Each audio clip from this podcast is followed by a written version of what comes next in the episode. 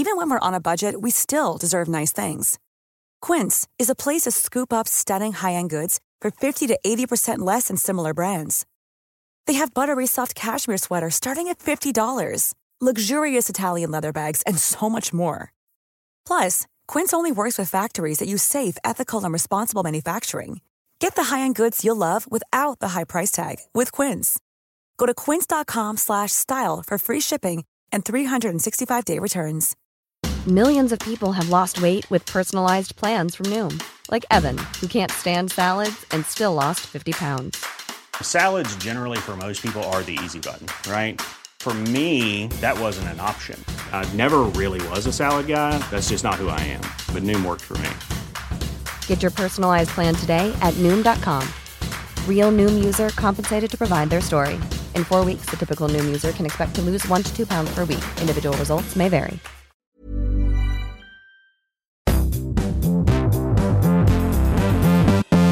Hello and welcome back to Recharge Wrestling. We're going to plug you into the world of professional wrestling. I'm Krusty and I'm here with Keeney and Fisher. Hi guys. Hey guys. Today we're going to give you an overview of um, of this week's shows and a more detailed input um, and look at the draft over on WWE. So I think that's where we should start. Sean, do you want to kick us off? Yeah, definitely. So I, I guess we start from the top. We just we just run through the draft picks from SmackDown because this this was the first round. SmackDown had the first pick on this show, um, but they they did it so they had it um, even amounts. I think in the past they've done it so Raw has more, but on the show they kept it even. Um, so I guess it's probably easier to just run down who picked who from the shows, and then we'll, we'll talk about it. So SmackDown from the SmackDown show picked Roman Reigns first, Charlotte Flair, Drew McIntyre, The New Day, Happy Corbin and Madcap Moss, Hit Row, Naomi, and Jeff Hardy. And Raw picked Big E, Bianca Belair, RK Edge, Rhea Ripley and Nikki ASH, Keith Bearcat Lee, The Mysterios, and Austin Theory.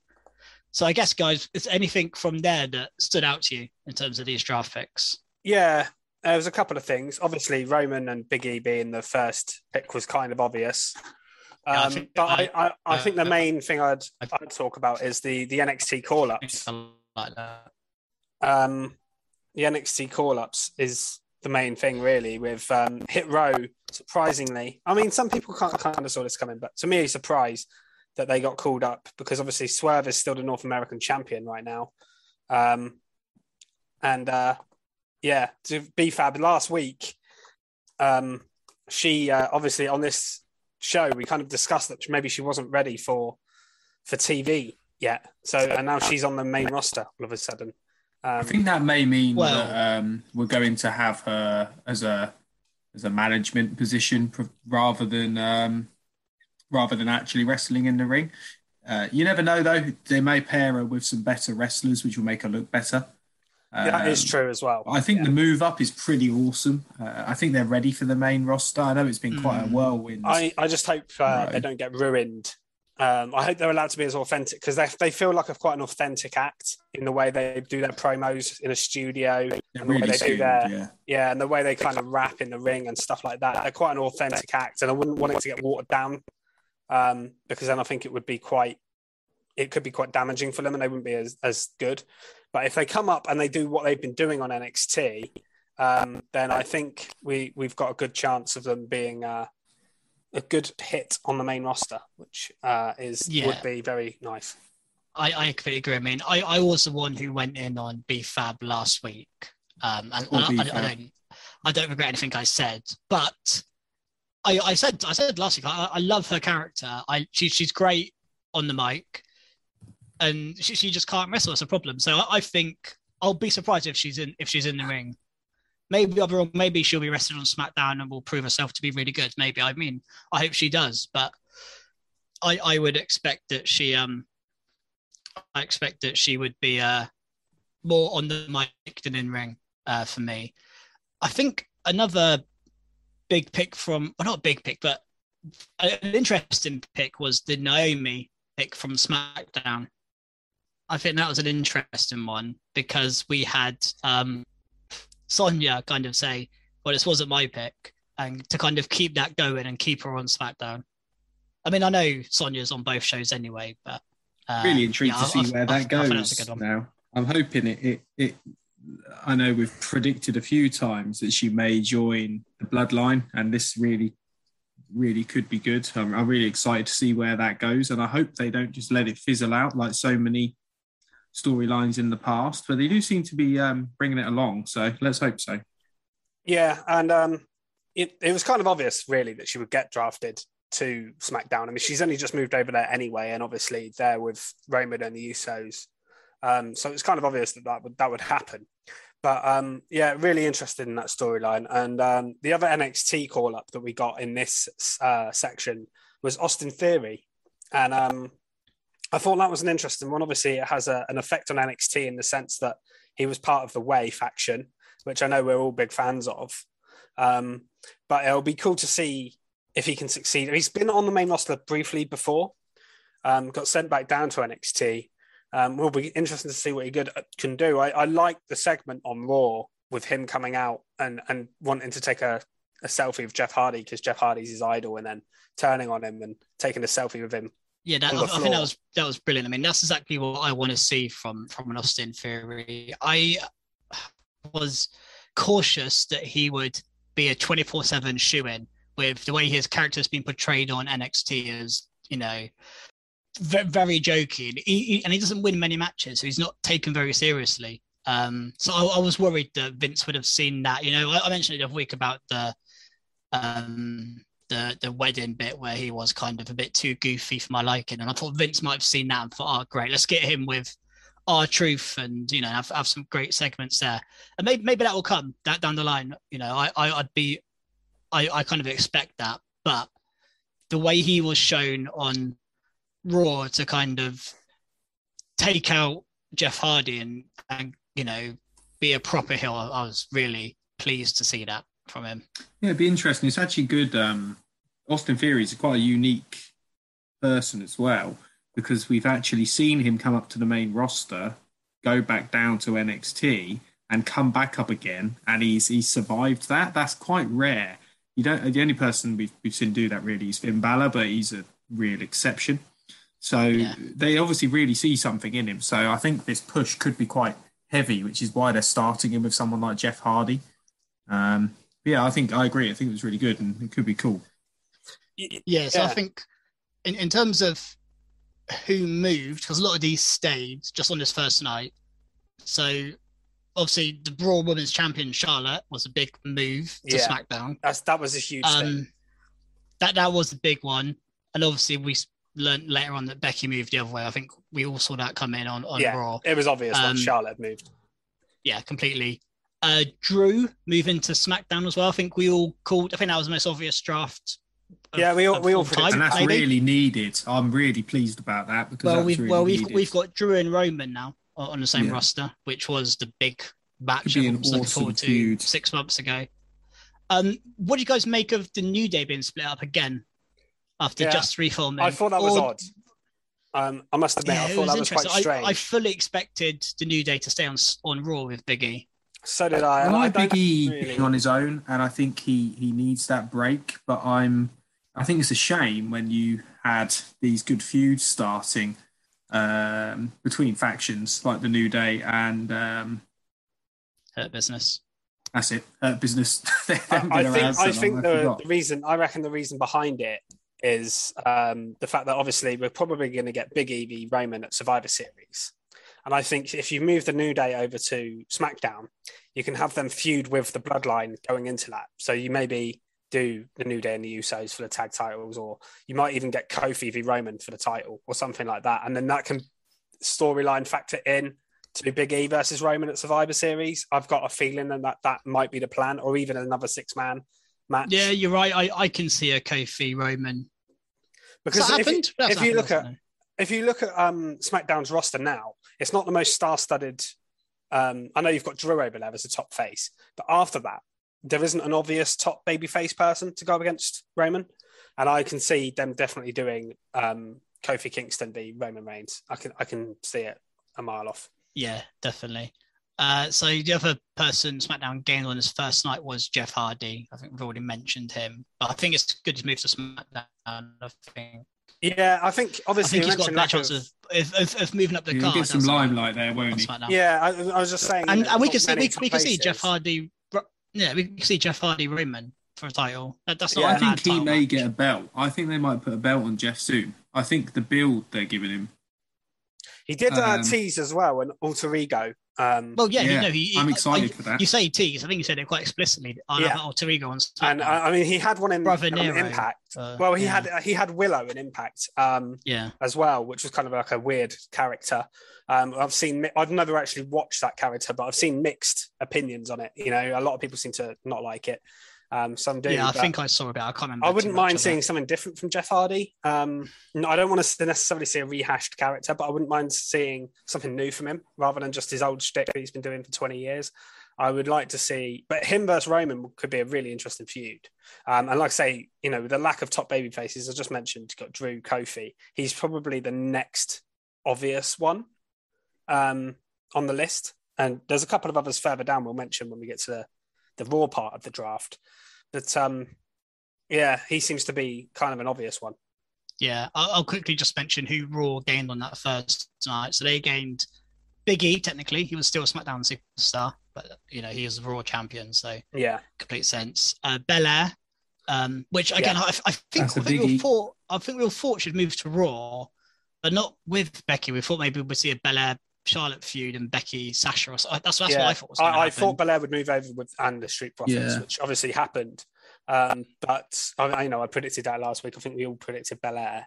Um, yeah, it's confusing with the titles. We'll get into that, but I don't, I don't really to see. like that. Yeah, I know we wanted the Charlotte um, Belair feud, but I, I've wanted that match for a while. But we actually got that. Um, I just want to say that I thought the wrestling was amazing in that Yeah. match. Yeah, Um, yeah, finish during the but- match, I, I think it was really, really good, and I, I was excited for that match, and uh, I, it impressed.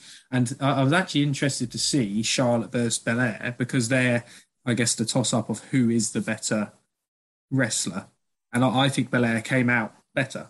In my Well, she she had the match kind of, and, and from a booking standpoint as well. It looked like Yeah. she was going to win the match when Becky interfered. So you know they, they're protecting Bianca Belair a lot. You know, we, we people complain that the there's no woman star that's been pushed properly since the horsewomen of Charlotte, Becky, Bayley, and Sasha. But I feel like they've done a brilliant job in this Oh, last yeah. year with Bianca Belair to put her She's on been that same level. Yeah, Um, I, I know they did Definitely. with Rhea a little bit, but I don't feel like she's ever got to that level where they've put, really pushed Bianca and she feels really yeah, important. and the crowd are responding to her as well, Yeah, which is, is good. It's really good, and she's won me over. So yeah, definitely. Uh, uh, just quickly, the other Raw gains from SmackDown on night one was Edge and the Mysterios were the other ones. Um, so I think Edge is an interesting one moving over. yeah. And we, You know. I mean, he's he was on Raw not that long ago, wasn't he? With the Randy Orton feud. But Yeah, um, but I, I kind of think he's done everything he can on SmackDown. He's feuded has. with Roman and lost, feuding with Seth now. I mean, who else is there to feud with on SmackDown for him? So I think it is probably the right decision for Edge. You know, maybe we see Edge, Edge Lashley or something. Or I sometimes don't know why they um, why they draft the likes of Edge. You'd think they'd just be like Brock, uh, a free agent, yeah, well, where they just yeah, yeah. go Brock to either. free agent, didn't they? Yeah. Yeah, so I'm not surprised. I, I I don't know why they just don't do that. yeah, with these I've seen I've part-time- seen some people complain that Edge got drafted because of of that reason. You know, why put him on in a draft? And then also, like he was, I, I mean, it was fourth pick for Raw. It's not that far down, but at the same time, he's but I, I, I can see why yeah. I know. I, obviously, RK Bro tag champs. Yeah. Yeah. And Belair is the top woman, probably. Or, you know, one of them. So Yeah, I, it- do it's not too bad. There's, one. higher. There was one I, that really confused me later on, which we'll get to, um, which was a really low draft pick. But yeah, I can un- I can understand Edge, and I am looking forward to seeing what. I mean, I'm sure the the feud obviously with Rollins is going to continue because he's been drafted to Raw as well. Um, but Yeah. after that, I'm intrigued to see what he does. Yeah, I, I'll quickly just go through the Talking Smack draft picks after the show. So this is where we saw Raw getting more than SmackDown. So SmackDown got Aliyah from NXT, although I think she was technically on the main roster before, but NXT. Uh, Drew Gulak, which is an interesting one. We'll get onto that in a minute. Mace, Mansoor, Mustafa Ali, and Toni Storm. And Raw got the 24 7 lot of uh, Reggie, Tozawa, R Truth, Drake Maverick. They all went, stayed. Um, Apollo, Crews and Commander Aziz, Doudrop, John Morrison, T Bar, Nia Jackson, Zelina Vega. So I guess where do you want to start from that lot? Um, I guess the thing to point out there really is what uh, is um, retribution, guys. Uh, Mason T-Bar, not someone we've really mentioned a lot on this podcast in previous weeks, but very interested to see what they've done to split them up and why they've done it. So I heard a room, I heard something online yesterday that apparently um, Vince was wanted to split a tag, a male tag team to push the people individually in it, and he was torn between the Street Profits and uh, Mason T-Bar, two very different teams, and in the end of how they're booked as well. Um, I'm glad they kept the Street Profits together. Yeah, um, we but, were concerned that they were going to split them up, wasn't we? Yeah, but I'm just intrigued to see what if they have any plans for T-Bar and Mace because they've not been pushed strong as a team. So are they going to push them strong individually? I'd like to see T-Bar in particular go back to his old gimmick, be Dominik Dijakovic again, and he was really, so good when he used to have the matches with Keith Lee. Yeah, he was good, good in amazing. NXT. Um, just give him that, change his name back, give him no, you know, give him no gimmick, just the, the guy he was before, and put him on Raw as just a a, res, a good wrestler, a big man. And I think then, you know, you, you could do something with him. As T Bar, I don't see him doing anything. Um, and Mace, I think, if you look at the SmackDown roster and the other guys that are on it, I do not see much um, hope for him there, to be honest. It's, it's tough to tell, isn't it? Mace could go into another tag team or something. I can't, you know, maybe with Ridge Holland or so we'll get into him later, or do something with Sheamus. I, I, I don't know. It's hard, it's hard, very hard to tell with someone like Mace. I, I think another one that's worth noting as well is um, Drew Gulak moving away from the 24 7 title scene, which for me is is great news because I think he's brilliant in ring and he's really good we've seen it in two 205, 205 Live before. So I'm, yeah. I'm really happy to see him away from all this nonsense. He, he had a um, he was on SmackDown before, and he had a decent little run when he was partnered with Daniel Bryan, wasn't he?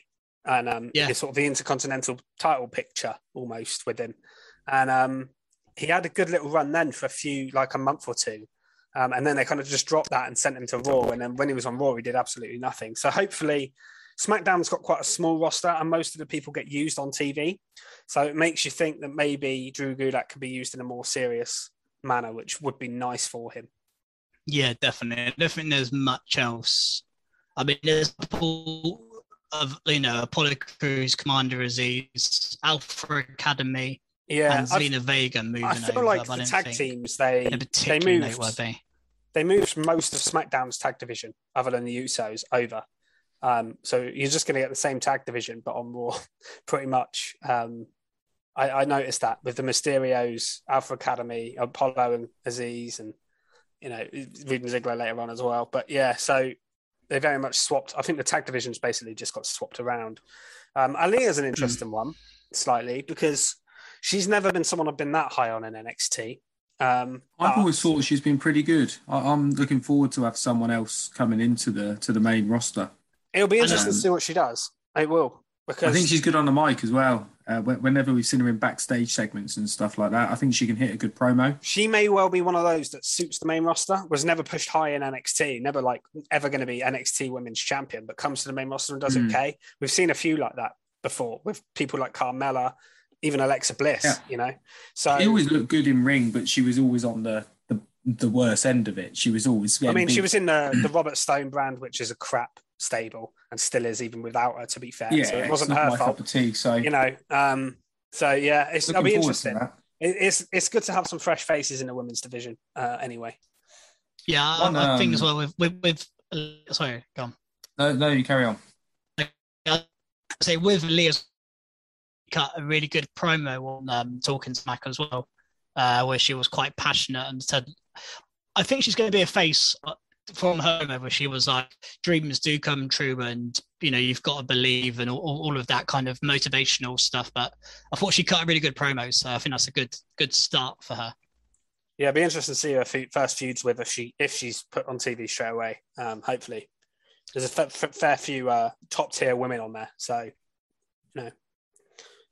Something I missed yeah. from the last draft lot. Sorry to go back for it, but I wanted to mention it.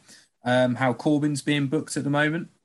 Um, I know I mention him all the time, but it's nice to actually see him being booked strong. Um, I think it's the first time I've seen End of Days in quite a while, and he hit it twice. Uh, once outside the ring, and once in the ring, and it's one of my favourite finishes. Actually, I know he doesn't have that much of a um, move set, but yeah, I, I, think it's great that he's finally been booked um, strong. So I'm a happy Krusty. yeah, I, I, I, am all for him. I quite like the gimmick, and I like don't mind Madcap Moss with him. I think it's you know it's fine for what it is. I was a bit annoyed that it came at Kevin Owens' expense, but I know I think I know what's happening with Kevin Owens, so you know I'm not really surprised. Yeah, just a definitely. bit disappointed. Um, but we'll see. We'll get to KO in a bit. Yeah, well, let's move on to the Raw picks. The picks on Raw. So Raw obviously went first. So Raw got Becky Lynch, Bobby Lashley, Seth Rollins, Damian Priest, AJ and Omos, Kevin Owens, the Street Profits, Finn Balor, Karrion Cross, Alexa Bliss, Carmella, and Gable Steveson. We'll come back to him. Uh, SmackDown got the Usos, Sasha Banks, King Nakamura and Rick Boogs, Sheamus, Shayna Baszler, Xia Li, the Viking Raiders, Ricochet, Garza and Carrillo, Cesaro, Ridge Holland, and Sami Zayn. So I guess where do you want to start from that? Well, Ridge Ridge Holland, I think. Okay, go for it. What a what a whirlwind call up. That's that was weirdly. I mean, we we, we saw him in NXT UK. I want to say eighteen months ago. Probably um, about then he, that. Then he got brought up to the to NXT, which was quite quick. Then he got injured, so he was away for quite a while. Mm. And then he's come back for the last couple of months or so. Uh, had some really good matches, um, and now they brought him up to the main roster. I've always quite liked his look and the way he is, and it, it it's good to see uh, a British man coming coming through onto the to the main yeah, WWE another scene. English guy. It is kind of nice quite on the main roster. Yeah, it's nice for him. Yeah. Um, He's got potential as a big man on there. There's not many sort of guys his size on SmackDown. So and he can wrestle as well. Uh, he, he can wrestle. Um, and to be honest, he's he, he's been cutting a bit of promo as well lately as well. Yeah, um, I think the only surprise really is they didn't bring Pete Dunne with him. Yeah, it'd be interesting to see how he goes on his own. I've never, I, I love Pete Dunne, and I think he's brilliant. I just never have thought he would suit the main roster. I don't know why. I just, I just don't. I can understand that, but he, does he also fit? I, I don't know dry, if he really fits NXT 2.0 either. That's the problem. Uh, the old so NXT gritty, definitely, but not you know. So it's it's a it's a difficult one for Pete. I think he needs to get called up fairly soon before, otherwise he'll just kind of um, become stale in NXT. But um, and he signed a new deal to stay with WWE, so I hope he comes up eventually. But we'll see. Yeah, I mean, I I, I thought we could have seen a tag team. Um, you know, the tag division's not massively strong, but yeah, I, I, I kind of agree with Cressy. I think I can see why Pete Dunne's not on the main roster. Mm. Um, but but yeah, Ridge Holland, what what a move for him. Um, I, I, was sorry, sorry, I was going to bring up. Um, I was I mentioned a minute ago that there was one I didn't understand why the, the draft position. Why is Finn Balor drafted so low? Um, this one baffled me. Yeah, he's below Kevin Owens. He's below Kevin Owens, AJ Styles and Omos. Damian Priest, I get because he's um, a, a, you know, a champion. Seth Rollins, Bobby Lashley. But even if you look at it on the other side, so he can be drafted. If you say he was drafted after, technically he's drafted after Sheamus, Shayna Baszler, and even Xia Li, And the Viking Raiders. Yeah, it was it was very odd. Um, yeah. I kind of forgot about him because I was like, he didn't come out straight away, and I was like, oh, we're getting to like the mid card here. We've got you know Sheamus and the Viking Raiders, and then it was just, oh, by the way, Finn Balor's going to Raw. I was like, what? They also like, said the Demon as well, which I found very interesting. Yeah, yeah. Uh, obviously, they're not getting rid of. I thought maybe that persona wouldn't come back after what happened, um, but obviously it is. Um, but I'm glad he's on a positive note. I'm glad he's moved over to Raw because that like even though he's not been on SmackDown that long, I feel like the, having that feud with Roman, going back to it again would have been a mistake after everything that happened. Yeah, Um, so I'm glad I- it's got fresh We, perspective. um, we, we debated after Extreme Rules whether whether they'd you know make a storyline out with the ropes breaking or not, or ignore it. And I think this just confirms that they're they're, they're just Oh, ignoring I, it, I was so because sure. moving him away from Roman, never never speak of it again. Like, Mm-hmm. Yeah, it's, it's quite clear what they're doing there. And um, Yeah, but I think shame. if you look at Raw's roster, I mean, Raw's roster is absolutely stacked now compared to what it was before the draft, I think. So, I mean, you can have some. I mean, Balor has already tweeted teasing a match of AJ Styles, which, you know, who They're trying to push um, Raw again, aren't they? They're trying to They- get those clear- ratings clearly up are with Raw. the, with the roster they've got. I mean, we'll talk about it at the end, but I feel like they've come out the, the strongest out of the draft.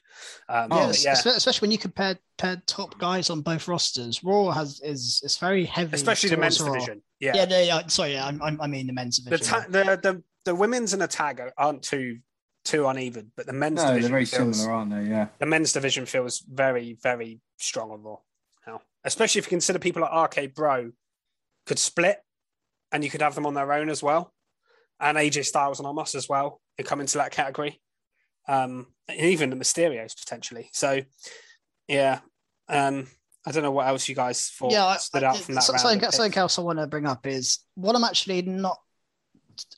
There's a draft pick I wouldn't have done, and it's Seth Rollins to Raw. I wouldn't have done that personally. I liked the Seth Roman dynamic on SmackDown, Mm. and, and I, I thought that was going somewhere. I am we've just, we've just moved away that. from it. I get they moved Becky to the move. You know, if you look at the I wouldn't have every, every either, couple, no, I would have left Charlotte and Becky on the same Yeah. rosters, and I'd have left Seth as well. So yeah, that's Seth one. Obviously, it's, it's cool. I mean, we get we're probably going to see Seth Monday Night Rollins point. is back. Yeah, but I I would have As he used to rather have seen, you know, Seth and um and Roman, you know, come to a head at some point. I But think it looks yeah, like I was excited to see that, and I, I kept predicting that if they didn't have The Rock next year, it was going to be Seth, and it was going to happen. Um, maybe they're almost certain that they are going to get this massive match at Mania uh, for Roman, so they don't need Seth this year, and that's going to happen next year. Um, Well, and also they do have Drew now. I was going to say if there's anyone on Yeah. SmackDown that's going to face Roman at Mania, surely it's going to be Drew. There isn't anybody else there that is that Yeah. level. Um, give him that big win in front of a crowd. I think one thing we could get, which could be interesting on, on Raw, if you look sort of just below, I think Rollins versus Damian Priest could be an interesting feud. Yeah, that could be Seen awesome. before. Yeah, Something new we haven't seen. and that could be someone who could beat Priest. I think. I think. Uh, Oh yeah, definitely. you know, and Um, even even like Balor and Priest, you've got so many matchups there now. You mean, um, obviously Keith Lee's still over there as well. Balor Uh, Seth again as well. We yeah, haven't seen that in a while. Yeah, it's, it's almost like they've they've really um gone all in on Roman on SmackDown and just given like all the other top guys to. Well, the to thing is, Ro- Roman had bloodline beaten, had draws beaten it. them all. Yeah. Roman had beaten all those top guys, so they needed Yeah. new new opponents for Roman. So they've had to tr- draft all the top guys. Uh, ironically, apart from Seth, Seth was the one they could have kept. yeah, I, I mean, I guess they could have done Lashley, Priest could have gone over to SmackDown. I thought Lashley and Hurt Business were going to go over yeah, as Keith, well. Keith Lee could have gone to SmackDown. Could have seen something mad. I, I think there was a few options. Um, Even Karrion uh, Cross. yeah, even AJ and Omos. Move eight to get AJ Roman. Yeah. You know, there was a few options, but it- like, because even in the tag division, Raw has Orton, Riddle, and AJ in the tag division, who are three top guys. yeah, exactly. So when you're look, out looking outside the single division, there's still top guys stacked throughout Raw. Um, so what I want to bring up, but obviously none of us really know, but there's this Gable Steveson.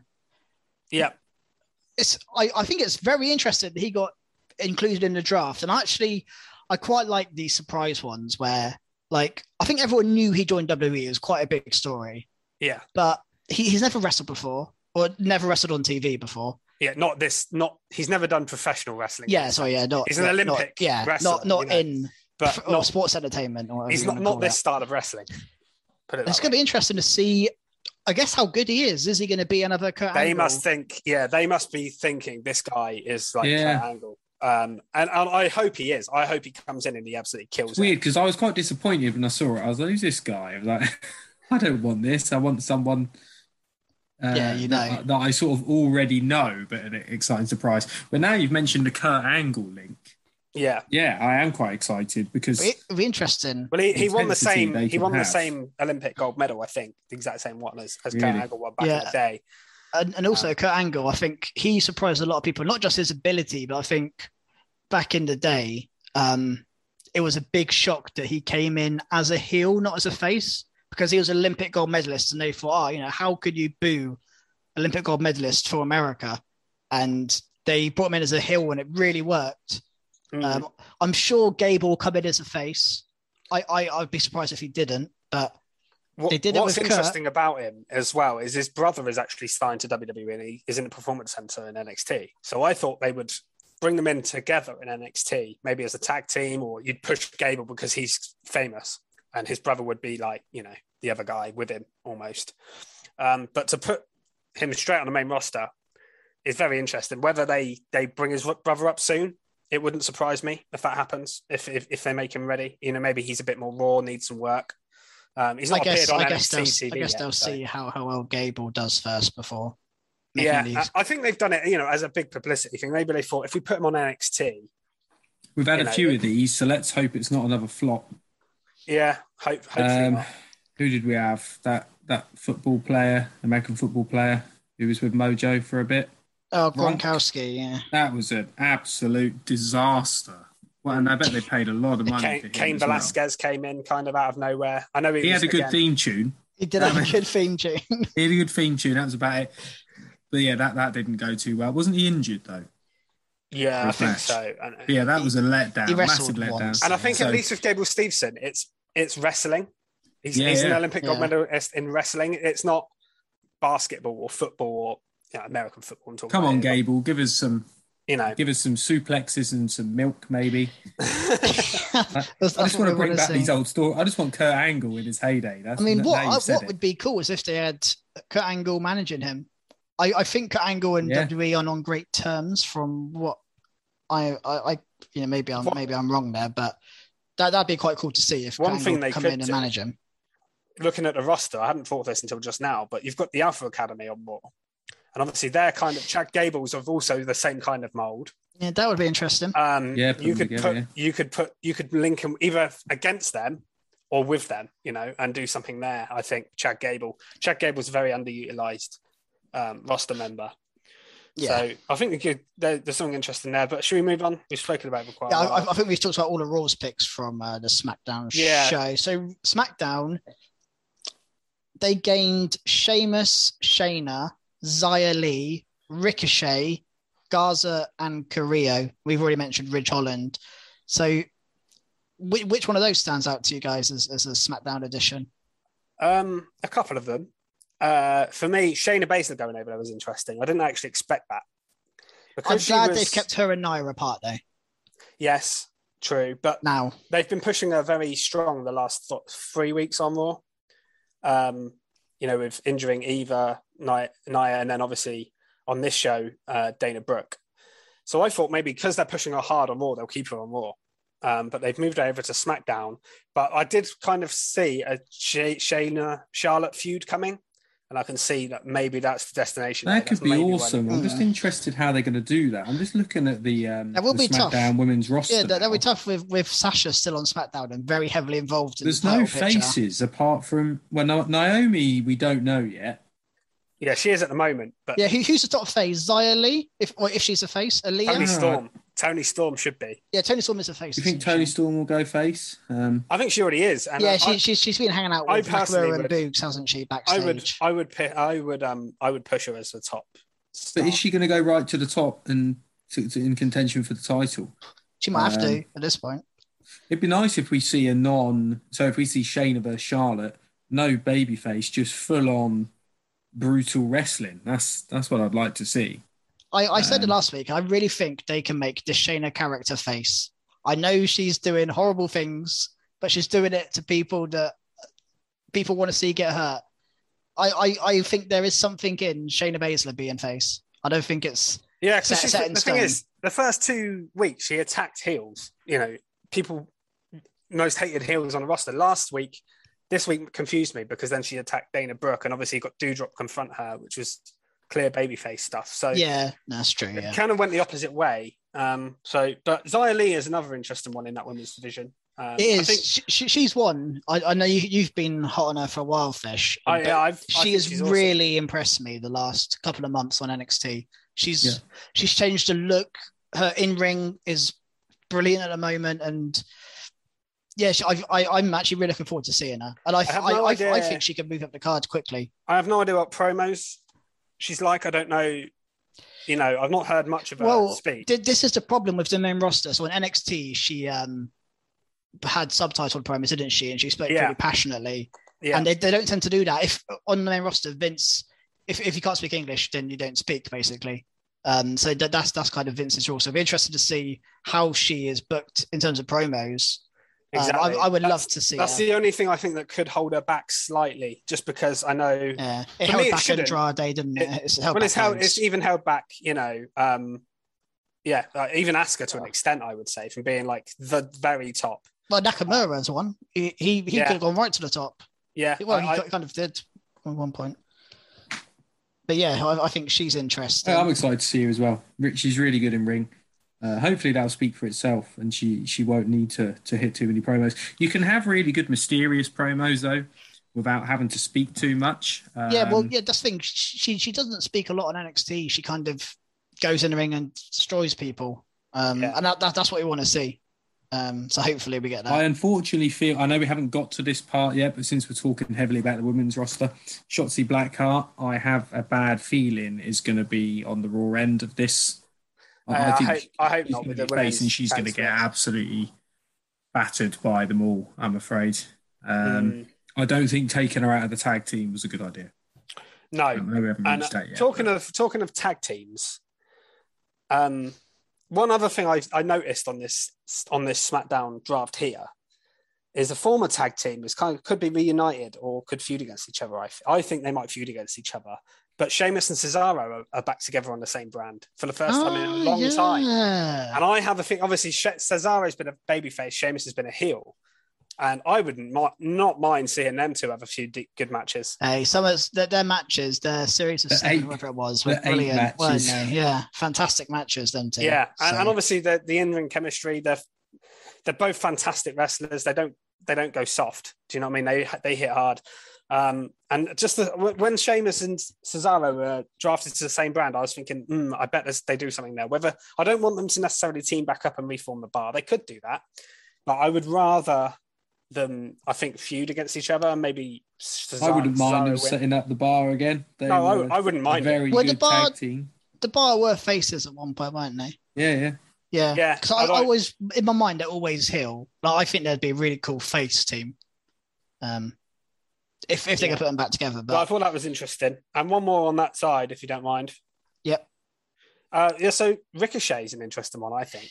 yeah, he's another one who's snuck into that twenty four seven mob the last couple of weeks. So it's And I- nice to see him. I feel like this could be the moment for Ricochet because if you look at, again, I already mentioned it, but there's not too many obvious top baby faces on this brand. And Ricochet on Raw was barely even getting on TV. I feel like here there was an opportunity to push Ricochet at least to a intercontinental title level, but even maybe beyond that.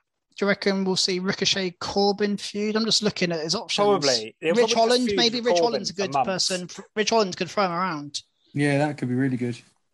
Yeah, I was just looking at the roster. Yeah, Yeah, but that's Um, people. That's people to beat Ricochet, really, isn't it? I'm, I'm all Yeah. about the other way, sort of the other side of it, and hoping. well, yeah, maybe you could over, push out of maybe you could overcome a well, Sami Zayn maybe or something. Yeah. Um. Yeah, I guess the other team move over was the Viking Raiders. I don't think that means anything to anyone. Um. The only other thing from this Raw draft was um. Obviously, the, the kind of the the ending of SmackDown was you know Roman saying, "Oh, make sure the Usos get drafted to SmackDown, Paul, or if not, then Usos make sure he doesn't come back and stuff." And really, I thought, "Oh, this is great!" Like I made a note. I was like, "Oh, I can't wait for that to unfold on Raw." And then the start show, first pick for SmackDown Usos. Okay, move on. Like nothing that said about it. Very disappointing. And I was wasn't like, why did they? Why did they do that at the end of SmackDown then? it? I thought they were going to drag it out. maybe that maybe that carries on. Maybe like Paul Heyman celebrates and is actually he's actually oh no, actually I rang them and I sorted out myself Roman or I, I don't know. Maybe something else comes from that, but yeah, His a, a- reaction a big to it was anticlimax. great, But yeah, it was very anticlimactic, and I loved the segments they did on on SmackDown. Roman shouting at Paul again as well. Yeah. raised his voice like really. You know, he he he has a very soft tone to his promos normally, and then he went really like loud, and I really liked what they did there. But yeah, you're right. They kind of just they really teased it on SmackDown. I was thinking, oh, this would be interesting, and then I could not believe it when they were the second team, literally the second They- pick. that in the they were SmackDown's first pick Yeah. on the show. Yeah, so the, the second pick of the whole. I, I thought they'd draw out a bit and they'd have like a couple of segments with like Heyman sweating and trying to like persuade someone, like please take him and But like it would. The thing is, I would have criticised it for that as well because it wouldn't have made any sense to not draft the Usos. They're the tag they- team champions. they could have they could have been at least in the second round. It could have been after Sasha and Nakamura maybe because Nakamura is a champ and Sasha's Maybe. like one of the best even women. then, that's still only the top three. Do you know what I mean? What reason would they have to be drafted below? Sheamus was the fourth pick for them. Yeah. Like you start getting down there, and you're like, well, why would you not pick the Usos? It doesn't make any. It wouldn't make any sense either. So they kind of back themselves into a corner a little bit. I feel. Yeah. And also, just on the, you know, maybe they could have just picked the Bloodline as one as they picked the hit, um, Hit Row as one. But, you know. Yeah. I don't know why they didn't do that. And the same with the New Day, by the way. I don't know why they didn't just do that yeah, as well. just pick the new if you were doing that. Um, So, okay, I think we move on now to the Raw talk picks. And again, Raw, this is where Raw had more because um, on the show they had exactly the same. So, Raw got a real weird selection. No one stat. Well, I, I think we'll talk about a couple. They got Dana Brooke, the Dirty Dogs, Ziggler and Roode. Jaxson Ryker stays. Via on his own Way. is on Raw. Yeah, we, we were celebrating Veer last Oh, man, week, Veer. so Let's Liv, see how he Liv gets on. Morgan, my uh, That Mia, was Mi- a Mia Yim. disappointing That was last a minute. disappointing one. Liv Mia, Morgan Mia, being picked on there. Yeah, sorry. very disappointing. uh, Mia Yim. Oh, oh, oh, oh, I'm, I I'm will not get bothered out. about yeah, yeah at all. Sorry, I'm, I'm glad to see her just used, even just in the not been draft. bothered at all. Sorry to say Um, that one. Tamina on her own. Tegan Nox on her own. The Hurt Business, which again, why would you not pick Shel- Shel- Shelton and Cedric? You know, not in a normal draft after how they, you know, back as the Hurt Business. And The Miz was the other one. Um, The Miz makes sense because he's he's not been around, does he? He's doing Yeah. other things. So that, and I'll just still quickly SmackDown sh- uh, got four picks. They got Shotzi and Natalya, and then Jinder and Shanky. So where do you want to start from those lot? I think I know where we want to start. Where do you wanna, want to you, start? you, you want to start with Veer, don't you? he wasn't going to be the first thing I was going to talk about. he's he's been impressive. He's been He impressive. had one impressive to see what match. we do. last week suddenly became Veer fans because we were like, he was good in this match, but I did not expect Him them to to on his own. separate him and him be the one. Well, yeah, you, you'd think they separate Jinder and move the other two or something. But is this a good sign? Because people, are, I've seen quite a lot of people saying like, "Oh, this is that's it for Veer." Like, what chances has he got? He's on his. Personally, I think he might get pushed more than Jinder and Shanky might if he's the one on his own. He's got a good look. He the only looks problem cool. is he's on the Raw roster, and there are so many. I mean, that Raw roster Mm. is stacked, so he's going to find it difficult, I'm sure. But he has got a good look. I, he when they did promos as well. If you notice, Shanky would never say anything, but Jinder, Jinder Shank, and Veer Shanky is a bit shaky in here, I don't know. And obviously, I think it's clear that Shanky and Jinder are going to be a tag team on um, SmackDown. Yeah, they're just going to be a tag team, aren't they? A two man tag team. I guess that's fine for Jinder now. There- There's no crappy heel tag team on. If you look at the tag team division in SmackDown, you've got Mansoor and Ali, babyface team. Um, okay, you've got uh, Garza and Korea, but they're de- you know they're quite a good team. You don't want them to lose too much.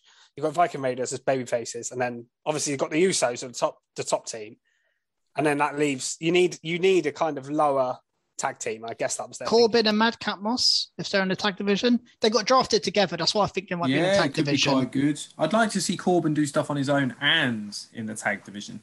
See, Um, I actually want to see Corbin in the tags. I've you've never really seen it before, so I'm actually interested in seeing him in, in the tag division. I, think it'd be really interesting. good if he just lets uh, Madcap um, Madcap Moss do do most of the work, and then He just- he just comes yeah, in end of and hits that big money shot or something like that, and he just literally does his his deep six um, End end, of of days. game over, and then spins his stick around, the- Yeah. I, I know, think it's- that'd be really it's, good. It's interesting to see what bit they do with it. I hope they do something. But yeah, I think the obvious, the obvious standout pick from there that I couldn't believe got picked higher was Liv Morgan. Um, she's been quite pushed on SmackDown, um, so I was a little bit disappointed. Yeah, so she's picked by Raw below Carmella. Would- Carmella's And Zelina. still- And still- Well, the thing is, Zelina wasn't picked on the show though, so Oh yeah, no, she wasn't. That's true. it's. I don't know if she's below Zelina. It's hard and, to and know. not just picked these- below them. I'm disappointed if they're all picked on the same show because I feel like they've been those like He's have definitely matches. wasted. Um, I- Yeah. I wanted Carmella, and this. I hope this story's done, and that that'll be over when the draft is finished. Um, they're, Yeah. they're definitely wasting it. Someone who I'm, I'm interested in that they may actually push quite well is Tegan Nox. I could see her That's an her interesting one. character being very popular uh, with fans. Um, and I, I think you could even uh, it's maybe a bit far fetched, but her versus Becky, I think if they build her well enough, could be a great a, a great sort of storyline. Um, SummerSlam next year in the UK. That's the title match. there you go. And i if it's in Wales, as they are trying Oh. to, Uh, Now to- you're the, the rumors are, there you are. That that's set up for that. I And hope really so. think she could do it. She's good. She's a good wrestler.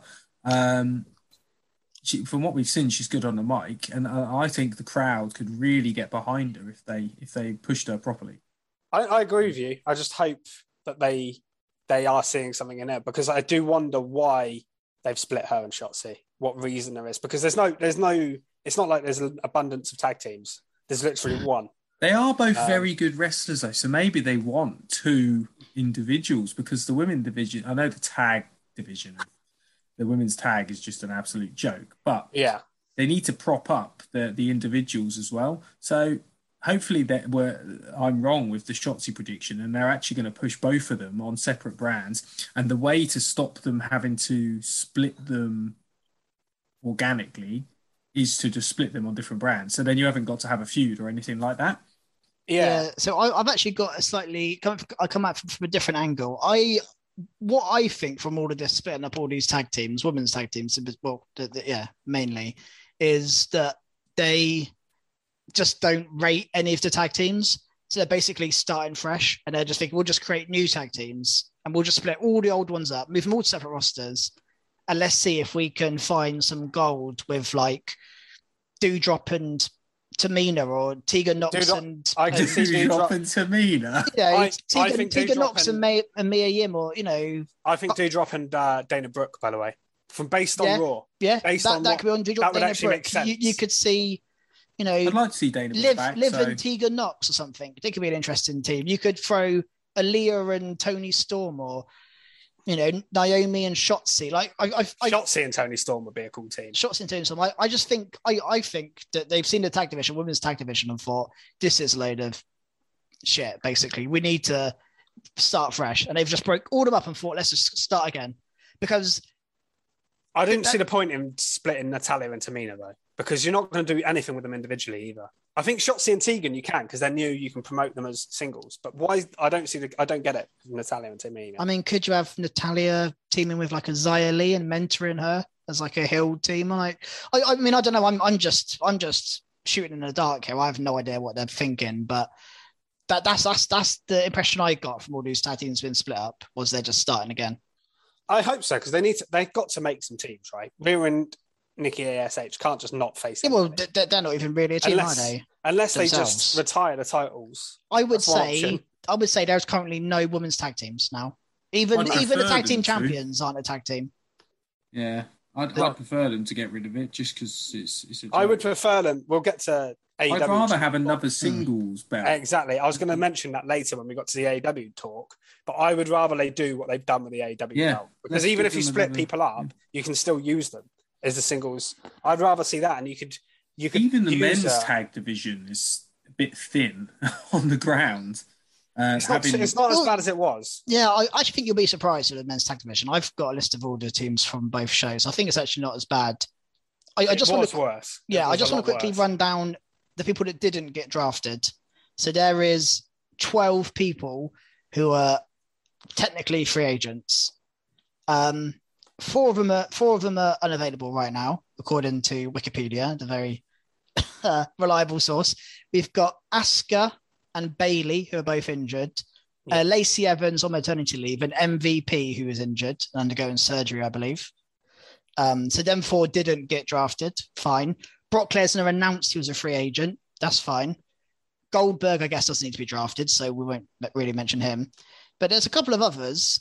Um, Elias is one who's, who had a couple of promos, never seen again, but he had, didn't get drafted at all. And I guess he'll just turn up on one show and that will be him back, I guess. But I thought they could have drafted him maybe. Um, Lucha House Party, you know, Maybe he's bringing back his old. Um, was he the Wanderer? Did he start Drifter. as in NXT? The the Drifter, yeah. Drifter. I wonder whether they might do something like that. Um, I, I feel like the reason they haven't drafted him is because he, his last couple of promos were literally like Elias is dead. And I think he might even change his name. He might have a completely new gimmick, and they didn't want to Yeah, draft so him I- and just be I- like, file I away and read name him out just like this guy, and we were like who, and then it's Elias, but like we don't know. So Oh. I think that might be why they've left him off, so that they can. I would repackage almost quite like. I know he was very good in what he does, but I'd almost like him to just get rid of the guitar now and just stop. Well, he Oh, did. well, he, he- did burn it, didn't he? he did burn yeah, promo? so I've- no I know it was about two months ago. No more winding people up. Just come in and do some wrestling. Yeah. Um, yeah, Lucha House Party. Sorry, another free agent act. Again, I think didn't you I mention enjoying Fisher that one of them's One of them did request their release, and I think that might have something to do. if that's why they've not been drafted. Yeah, Um, Titus O'Neil, again, is even a wrestler anymore, but he's, He's- technically he's technically on the roster. he's an He- ambassador, but he didn't yeah. get drafted. And then the last two, um, I'll leave the probably the most shocking one to last. I think Shane Thorne didn't get drafted, which I, I know, you know, he's nothing, but like, you know, come on, He we has had, been doing some dark matches with a new gimmick. yeah, um, we, we had, well, we had so I'm kind of Veer surprised. and Jaxson Ryker and He was doing like a crocodile Dundee gimmick, like a proper Australian. Yeah, Mace, Mace got drafted on his He own. was. He was. I saw a clip of it. It was hilarious. Um, yeah, so he's and it and was then, his idea. Apparently, it was his idea, but it obviously hasn't gotten very far because he's not even drafted. no, and then the last one was Eva Marie, who um I know picked up an injury on Raw. Again, it's a kayfabe injury, but so did Nia Jackson. She got drafted. So I, was just surprised. I, don't, I reckon the, the the reason they did that to Eva Marie must be she's having some time off for some reason, whether she's injured or. I mean, she does do some stuff outside of WWE, modeling and acting. I think maybe I don't know what she does. She's got some sort of career. He'd make a good manager. Um, So that so might be Yeah, why she she's can't- hoping is again. that. yeah, she can't wrestle. So No, we don't need a wrestling, but as a manager, I think she. let's have an Eva Marie B-Fab tag team. Let's see, let's see how that goes. I hope you can eat your words on B-Fab soon. I hope so. Me too. I I'd like I, to I. I want to be wrong. By the way, I, I will say that. Um, so I think it's interesting, especially Asuka and Bayley, because they're two top women who they can put where they want. the Yeah. thing When is, they I come think back they injury. could be some big impacts that they don't need to draft. That even if they're going to come in in five weeks' time, once the brand split has happened, you could have Bayley come in and just just completely ruin a storyline, and Yeah. it could be all in. in I And I- mean, and when I, I- say ruin a storyline, I mean in a good way. Yeah, Um, come in, get get involved when when I don't know when Belair's about to win the title off Becky and or does, and then Bayley comes out or something like that. Um, so I don't Yeah. think they need to be drafted. no, I, I agree. I, I think with those two, I think they'll just. I don't It's think better they, that they're not. I- yeah, I don't Then think they have a surprise plan. return. I think they'll wait and see and see who needs them most when they're available. Yeah, exactly. It's better that they're not drafted. If they're injured and they're not going to be around for a while, and it it doesn't ruin the surprise. Then everyone, you know, we don't know what brand they're going to be on. They could pop up anywhere at any time. So um, Yeah, I, I mean, I like that. I just want to quickly end by just going over potential title challengers on both shows for the main titles. I think Big E. I'm just going to go through the current heels that are currently on Raw as of as of the draft. I think you got Lashley and Seth. Again, Lashley's probably finished with now by looks of it. So Seth. Um, who else is heels? Keith Lee. I think it looks like he's a heel now. Karrion Cross, Austin Theory. Apollo Crews. These are kind of the top heels on the show. The Veer? Miz is Vera Hill. Who knows what Vera is? um, I I predict. mean, do any I've of those prediction. excite you? outside? Like, I mean, I think Oh. Keith Levy, Biggie would be awesome. By the way, um, oh, Karrion Cross could be as well. By the way, I think the Miz, if he comes back, I I think. Well, I think we're going to get. I honestly think we might get something with Dolph Ziggler because they kind of hinted at that. I don't know That could be that's. awesome. Oh, that was Yeah. actually a great point from Dolph. What's going to by the way. happen to Big Big Bob Um, though? But I do think we'll get. Big Bob. I do think we may well get Edge turn heel at some point and go against Big E. That could be that's a amazing. prediction. Yeah, I think that could be a brilliant shout. I'd love That, that. could be a brilliant If shout. Seth pushes him so yeah, far, I think Pef that might push him turn. so far. You might, he might come go for a bit and then come back and he'll just like go mental and attack Big E or something and be like, "I want that. I, I, I failed against Roman. I'm not going to fail against you," kind of thing. Yeah, that's, that's a good. I didn't think. I think that, I can see that happening. I Uh, think we're going to get. I, I do think we'll have get Big E him- Goldberg. He'd have well, to beat way. him then, though. You can't have Edge lose both times. No, I know that's the problem. I do think we'll get Big E Goldberg as well, by the way, because Big E has stated it as one of his dream matches. Big E so- Goldberg. Oh. If Big E wants to face Goldberg, as long as he doesn't lose and he beats him. Yeah, I mean it's fine. Just have him beat It's- him do you know I quickly. mean? If Big E wants the match, then I don't mind it so much. I can see them doing that and maybe like the Royal Rumble or something, like they did with Drew and Goldberg last year. Yeah. Um, and then just quickly, SmackDown side of things. So challenges for Roman, the faces, obviously Drew. Uh, you've got Nakamura, but he's a champ currently. Jeff Hardy, Ricochet, Drew It's Slim Gulak. Pickens. Drew Gulak. it's slim pickings. No chance. They're- they're No the face- chance. they are the faces on SmackDown. I'm really just, Kofi, I'm telling you, yeah, Kofi. yeah. You have the New Day. What about Cesaro? They've Oh yeah, sorry, that, yeah. though. Actually, I missed Cesaro. Sorry, I did miss Cesaro. Yeah, Cesaro. I think they could do it Um, again. I mean, technically, Swerve was a face on on NXT. I'm not saying he's going to go up and face Roman, but he could be one of the. I think they're going to keep them separate. Yeah, he but he could be pushed as a credible face on the on the roster if they use him right. Um, As and that's said, that is it. That's it on SmackDown. Yeah, There's I not think- I much think we'll get Kofi for a Sheamus maybe of down the line. Sheamus think could we'll turn get- face. Who? Sorry. Mustafa Ali. I can't see it, but I'd love it. It'd I be mean, cool. I, yeah, I, I think Mustafa Ali is unbelievable, but yeah, I, I- the way one he at the moment, he he's got no was in the running. He, he it wasn't so far fetched, He was it? He got injured and it ruined him. It was unfortunate because he could have been in Kofi's spot uh, against Daniel Bryan a couple of years ago. He Yeah. was t- he was going to be in that spot, and then he got They injured. really and dropped the ball with him. him.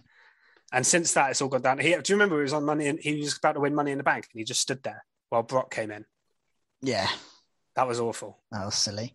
Um, I- I'll just quickly go over the women quickly. So obviously we've got Becky on Raw as a SmackDown Women's Champ. Technically, she's got Belair, Bliss, Liv, Doudrop, Tegan Nox. That that's Yeah. kind of the, Tegan the, Nox the, ready for Mania. the faces. No, I mean, SummerSlam, sorry. there's a few there. I mean, once she's done with Belair, maybe she'll go to Bliss or I Liv. hope Liv can get Morgan gets a pushed. shot. Yeah. I really hope so. So I think there's a few options there for Becky. I think that's fine. Charlotte, on the other hand, if again we mentioned it a minute ago, but if we look at the faces, I mean Sasha and Shayna, you would have to say are heels. So you've got Naomi, Xia Li was a heel on NXT, Aliyah is a face, Toni Storm, Shotzi Blackheart. It's it's not massive pickings in the women's side for Charlotte BFAB. because the, the the top couple of women are all heels. The thing is, what Charlotte, Sasha, What Shayna you're forgetting heels. is Charlotte is actually the Raw Women's Champion, and Becky is the SmackDown Women's Champion.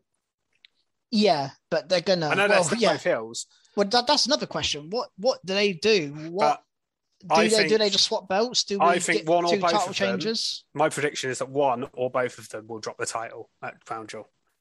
Who's Charlotte facing at Crown Jewel? She isn't yet, but she's going to oh, get added to that match, I reckon, and it'll be a fatal four way. Becky te- teased te- Becky two belts. I think they're going to put both titles on the line. It's going to be a four way, and someone's going to win both titles, and it'll be either Sasha or Bianca. I, that's what I think. Oh, Personally. give them, give them both to Bianca, please.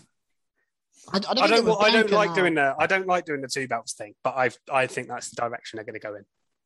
Yeah, they've done a lot of the women's division recently. Well, the last couple of years. Yeah, I'm, I'm not. And if not, I think definitely Becky may. Even if it's a triple threat, I can see Becky losing the title. I can. Yeah, no, I, I I think Becky could lose it definitely. I don't know about Charlotte. I don't.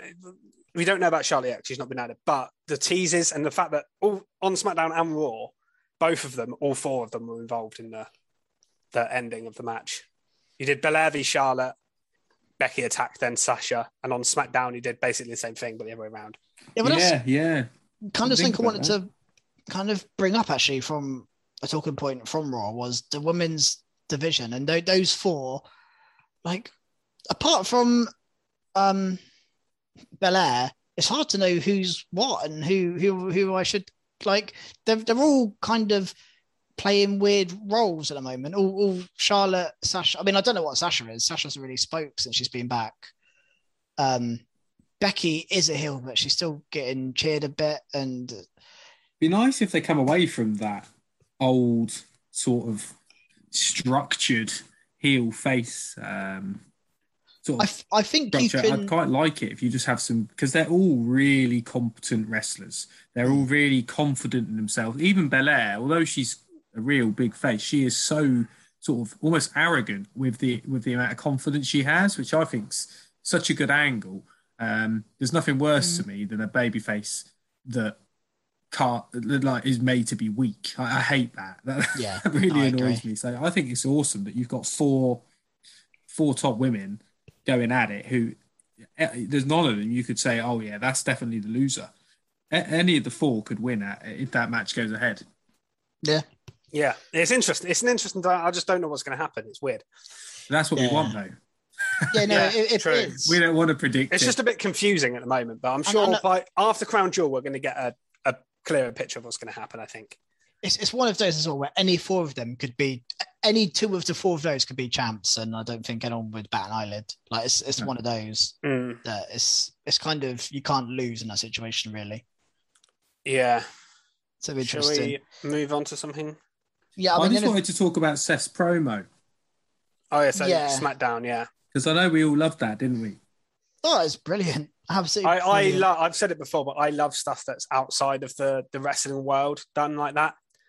Um, I think far too many promos are just interviewers backstage or in ring. I like stuff where they go to their house or they go to a bar or AEW does it um, every now and then where you'll get something cool Yeah, like that. Um, it was nice to see WWE Edge's house used as to do well. it.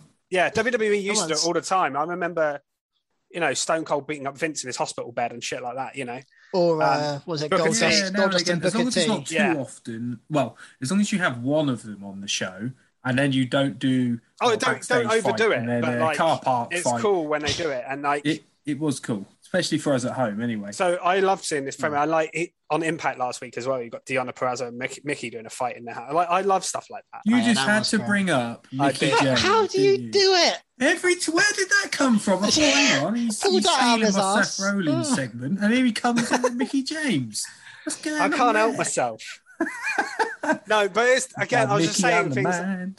I, I, I love things outside of. That was a good fight. Though. Do you know what I mean? I That love. I I love saw fights and stuff and promos outside of the wrestling compact. Like, not necessarily cinematic stuff because you get like you know like the swamp fight and you get some crap stuff. But when it's just an angle, it's not an actual match, and it's like a promo or a, an angle. I like well, that. and I think also another point I want to raise on this, um, this, yeah, I guess it's a promo, isn't it? Was it's not an easy promo to do for Seth. He has got the camera on him. He's moving around someone's house, and he has no one to bounce off, uh, bounce off, and it's just the camera's on him for about five, eight minutes. I don't know how long the promo lasted a fairly for long promo, and he it? was superb. Like he was exactly the right level of like cocky and arrogant, and yeah, I, thought, I just thought he was brilliant. I, I really, I just He's you know, freaky, isn't he? applauded it. It's He's- quite freaky how how good he's playing that that character. yeah, I just Yeah. love like the little things where he just like looks at the kids. Um, pictures on the wall when he's like, oh, they won't grow up to be artists and stuff. It's like just little Yeah, things. that It's was brilliant. funny. and uh, brilliant. eating the apple and then just lobbing it and things Yeah. like that. Yeah, it was very, it was very good stuff. I, I, I really enjoyed that. Yeah, definitely my highlight of uh, And then I think was it on Run Raw when he when he came in again? Was it? Uh, I, I'm not too sure. And he was like, "Guess who's back? Seth Oh, yeah. back." Oh yeah, he did. he did a little didn't he? He's just gold at the moment. he, he's absolutely gold. Yeah, he's, he's, he's on top of his Even game. his Twitter game at the moment moment's good. and he's not even really wrestling. And Yeah. that is where he shines. So his promo work is just incredible, man. It's, it's yeah. Yeah, that Just- was just that was probably my, about my highlight. Of passing SmackDown. Um, there wasn't really anything else on SmackDown that really stood out to me. Uh, obviously, the, the main event match was good, but we got the the angle we've already talked about.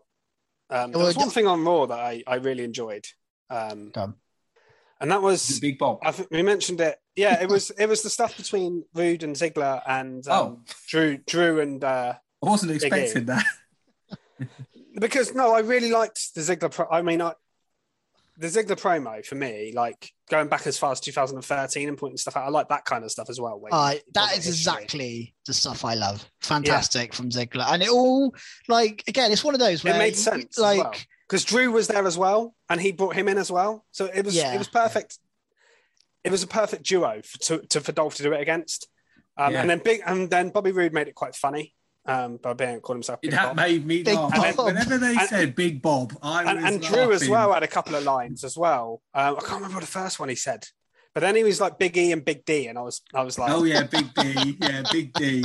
That's great. and I was like, That, oh. that was my favorite. I think that was my favorite part of Raw. and, and then, That- then they had Yeah. a really good match as well. They had a really good match. a as well. match! Yeah, Um, and So- Ziggler actually hit a zigzag. It was good to Um, see. Like Zig- Mm. Ziggler and Roode haven't done loads on SmackDown, so I was kind of excited to see them and, and see what they can do on Raw.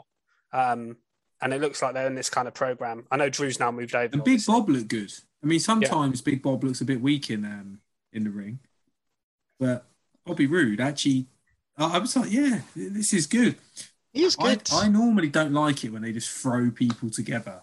Um, here's Biggie and Drew, but actually, they they made that so entertaining that I really enjoyed that, and it did work with. The yeah, Sting, well, you're, you're right. It's, it's usually it's very lazy throwing people together, but this actually made complete sense. Ziggler laid it all out in his promo. Like it was very clear why that tag match happened. Like there's no like, oh, let's just throw them together for the sake of it. Too- Yeah, and obviously Big E and Drew are now having a match at Crown Jewel as well. So it wasn't like it was just a it one was, night. It was great perfect section. storytelling. What a section! The whole Yeah, th- this is my favorite thing on the, on Raw, to be honest. yeah, so no, I, yeah. I agree with you. I do agree with you. It was brilliant. Look at that! Look at us all agreeing. Yeah. happy families, Oh, happy recharge. Happy Group recharge. of lads.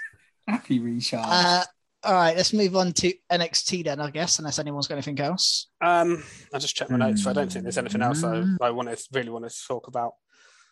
Yeah, let's move on. Yep. All right, NXT.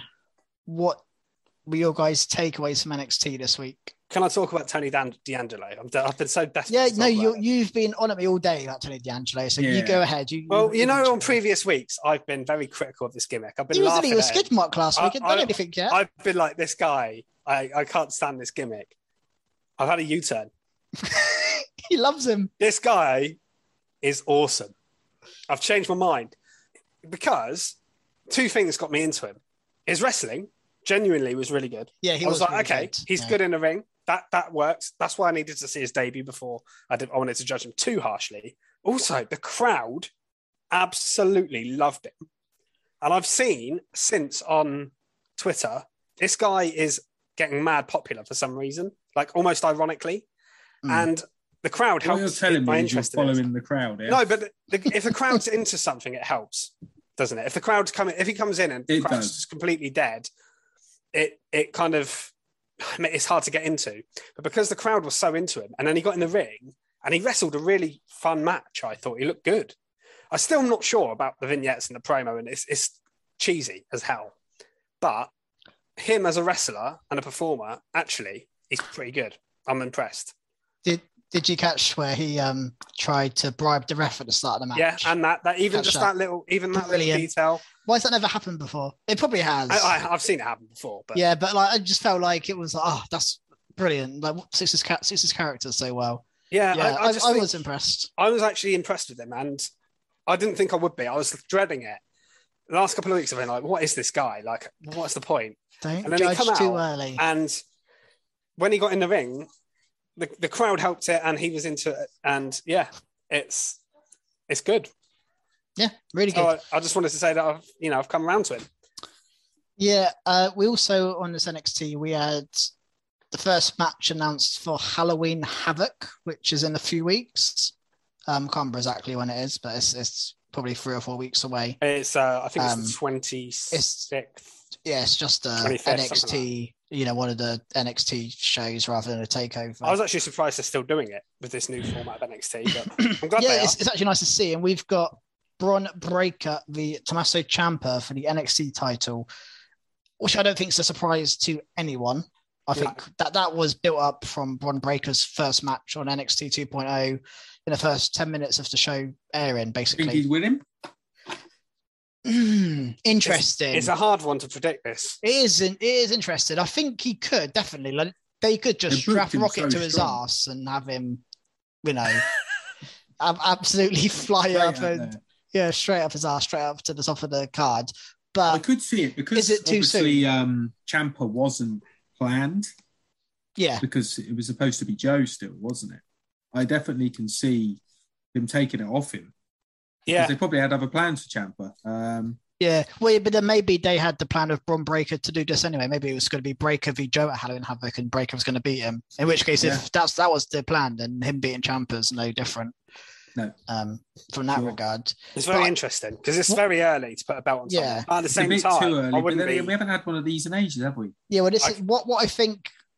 One reason I think Ciampa might retain is because I think there's this Joe Gacy card I was going to say where they've got a match next week, and if Joe Gacy wins, he enters the match.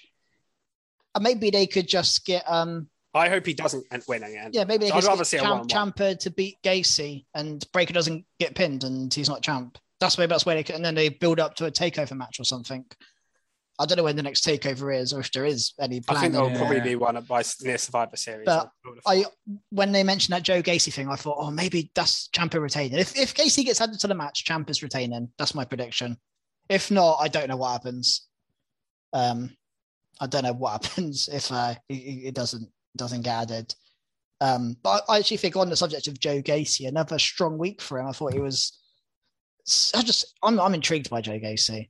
I know Fisher wasn't a I, fan. I last will week. say I know he was my skid mark last week, what last week, and I really didn't like his gimmick. But again, he wrestled here, and I was impressed with him in the ring. I thought he was really good in the ring. I like his promos. Um, I I don't. I, like don't like his cat. It's not his pro. It's not him. It's, it's the. It's the. It's the booking of him and the, the character I don't like. Well, I just some of the things he says, like I quite like the safe space bit. I quite like that. And then One he f- mentioned, Yeah, I like Um, Ciampa's return to that. Yeah, I can't remember off not, top of my head, the, the ring's not going to be a safe space. I Yeah. was- but he also said, um, like no matter what the outcome in the ring, there's well, we're both going to be winners or something. And then he like destroyed I- Ikemen Jiro, and then like I, I just I just like everything he's doing. I thought it was good in the Gacy. ring. One thing that was interesting leading into that as well was when he left, he got. st- I don't know if you see the stare down with the spotlight in the guy in the crowd. Yeah, so, So, that yeah, Har- is, that guy's called Harland. Um, he was is originally called Erling Parker- Haaland. What's? No, it's not Erling Haaland. It's just Oh, called Harland. oh, well, Um, he'd be Parker- scary as well in NXT. guy. Do you remember the um, Parker Boudreaux? He was like the Brock Lesnar lookalike that WWE signed. Yeah, so I I, I know it's Parker Bordeaux Yeah. or B- but whatever it is. Boudreaux, his name. But yeah. is it Boudreaux? Yeah, They, they I, changed I, his name to Harland. I know his name. I don't know him at all. I just know the name. No, he um he's basically was dubbed like the new Brock Lesnar because he looked a lot like Brock, but they've changed his look. They've shaved his head. Yeah, well, He this is different. that is another thing. End of that match made me think. Well, that's how Joe Gacy can beat Ciampa next week. Parker I think that's gonna. Boudreaux I would or have thought Harland, he- whatever his name is, he can interfere. Gacy beats Ciampa, gets in the match. Ciampa pins Gacy at the pay per view. Ron Breakker's not champ yet, and that's that's my prediction. Yeah, it's interesting because he's gonna. Fit, I think he's gonna come into this somehow as well. So there's four. There's four people there that. Yeah, but he seems to be a follower, one of those types, doesn't he? F- from the way it looked, it looks like he, like the, the, uh, Joe Gacy's character is one that gets followers. You know, he's being all philosophical He looked like the stuff. complete opposite though. Yeah, but like maybe he's like he's like this psycho. You know, Braun Strowman was a follower. You, you, you know, you, you can be. I think he's big gonna and cost, I personally think he's costing Gacy the match, but we'll see how it goes. All right, we'll see. What do you reckon, Krusty? Do you want to split the split the difference? Pick a side. Uh, I, I, sorry, Pick a side. I don't want to. I was quite happy. Talking of um, to you both. talking of voting, we forgot to mention about our Twitter um, Yes. draft poll. We did. Let's mention that quickly. Yeah, we did. Yeah, so we um obviously did our own draft a couple of weeks ago. I'm sure you've all listened to it now. If you haven't, go back listen to the um, bonus pod. We all did a draft, um, and then we posted our uh, rosters online and asked the public to vote. And the winner was Krusty. yes, He he won uh, with Champion. Fisher in second, me in third. Not a lot between it. and I, I was winning early doors as well. So I was I was I was, getting, getting all cocky. early on. Yeah, I was I was chuffed to bits when I yeah, was he had drawing. the, never had, a late comeback. So Um, yeah, I, I, I'm chuffed with that. so yeah, officially Cruster, Cruster, Krusty picked the best roster. Cruster. Cruster picked the best roster. So well done, Krusty. Thank Just, you, uh, sports fans. Um, the best man won. Yeah. Is there anything it's else on that? NXT? Probably because you had bloody Cena, Edge, all, all the big guys, just trying to, you know, just crowd sold a pleasing, aren't you? Maybe Vince was probably thinking, "That's a great, that's a great roster." I don't know why Vince sounds like the Cookie Monster, but that's uh, that's what he Um, sounds like in my eyes. yeah, just to round off NXT quickly. Um, it's not really. I don't really want to start a conversation about it. I just want to say that Toxic Attraction are the faces of NXT right now. Not Yeah. Not, not Ciampa, not Raquel Gonzalez, they are not, all over the show. not aren't they? MSK. They? are the faces of NXT. This whole new NXT, and probably mainly Mandy Rose. She's the face of NXT, and I, I'm surprised that they've gone down this route. But I, I like it. They've looked really good. The only thing I don't get is they're going. They said about the tag titles again this week. And I was like, you, you lost the tag title match They last should have week. won that match. It made no sense that they Yeah, why? Like, it Maybe would make so much more sense if made they were mistake champs. Yeah, I- I actually hard think- to have them I, I, I think I think Mandy could beat Raquel. And they she could beat Champ with them two as tag champs. That's what that's what I want to see. I, I love I love factions draped in gold. You know, Me too. Yeah. Yeah. a female Basically, version of want the Undisputed Era. Yeah, exactly. and it's, it's not exactly too what I was different. The way that you know, I think Wade Barrett compared them to Nexus, where they surround the ring. It's very Shield like as well. See, you know, these factions. I probably mentioned it last week. interesting week. as well, isn't it? Yeah, we don't see it from female factions ever. I can't think of anyone. You know, maybe Riot Squad right at the start, or you know, Yeah, when the Riot They were Squad not first dominant. came in. No, They or well, what was the Mandy and Sonya and Paige's group called? They were a bit more dominant. Yeah, I can't but- remember the name now. No, not can I. But yeah, so it's it's it's nice to see. And now. also, they're all talking. They're all getting promos. Um, it's Yeah, not like they've I- just got two in two behind Mandy. They're all talking just as much. yeah, and, and I, I doing want to really say well. on the subject of the promos, I actually think Jacy Jayne might be the best of the three. She's I great, think she's yeah. really good on the on the mic, Jacy Jayne. I don't know about in ring, but um, on the mic, I, I think she holds her own. I, I thought she would be like the background one, but no, I, I think she's done really well. So I'm Yeah, right behind come them. that. Talking of um, the women's division, just very briefly, I just want to mention um, Cora Jade. I thought she this was her debut match. I didn't like the booking of it with Monet losing by roll up, Oh. but Cora This Jade this could be my herself- skid mark actually. Franky Monet's booking Um, on By the way, Monet has been skidded. Yeah, to- she was- Ah, she was this could have been a overall skid by mark. What a But- Her build was huge, and they've just wasted her. Move her I, up to I the main didn't know roster. who she yeah. was really, and you guys told me about her, and I was quite She excited to is see her. really She- good. Like genuinely, she's really good. Um, Yes, but um, yeah. So like Cora Jade reminds me of she her. She's like half Darby Allin, half AJ. I was going to say, who's she's this Darby Allin skateboard, rip-off yeah. here? But I she's more of what's AJ Lee than- yeah, anything else. no, yeah. AJ Lee is the vibe I get from her. Yeah, um, who apparently is her idol as well. So that no, makes well, sense. Not a surprise. Yeah, very similar. Um, so yeah, but with- it's like AJ Lee, but with a skateboard of Darby Allin. I, I kind of like, I kind of liked her, um, Does- but I didn't like the match and the way they booked it. Does her being AJ Lee mean Trey Baxter's CM Punk? Is that what that means? Trey Baxter. I, I can't get behind Trey Baxter. The only other, the only I like other Cora sort. No, I'm struggling with him as well. Yeah. On the promos, they made him out to be some absolute genius, genius of the sky male version, but no. But he's, he's been compared to CM Punk and Io Shirai tonight. Trey Baxter, he's having a good night. So I, I've got a question before we move on from NXT. Was anyone Okay. surprised MSK won the main event? Because I was a little bit. Um, I wasn't surprised, but I don't really want them to retain too much longer. Well, then obviously Imperium attacked them after the match, which Yeah, means obviously so- that's setting that up. Which I don't mind seeing Imperium win the titles. yeah, I Um, was surprised by the order of eliminations to have Brooks and Jensen the last ones. I didn't. I get was really hoping they wouldn't win the titles. Yeah, I, I when it got thought to oh, Grizzled when Grizzled Young Vets went out, I thought that they, MSK have won it. But MSK have the best tag team record ever in NXT, the best record in NXT history. MSK. That's They how very they've been booked. They are awesome as well. They win all the time against anyone in multi-man matches. They always win. So they, they don't even get rolled up in like um you know a title challenger contender match, whatever they're called. They they just don't lose. They win all the time. So the fact they've been booked so strongly, it's not surprising to see them win. Um, I don't know when they'll lose it, but you know, they could have easily lost it here, couldn't they? I guess.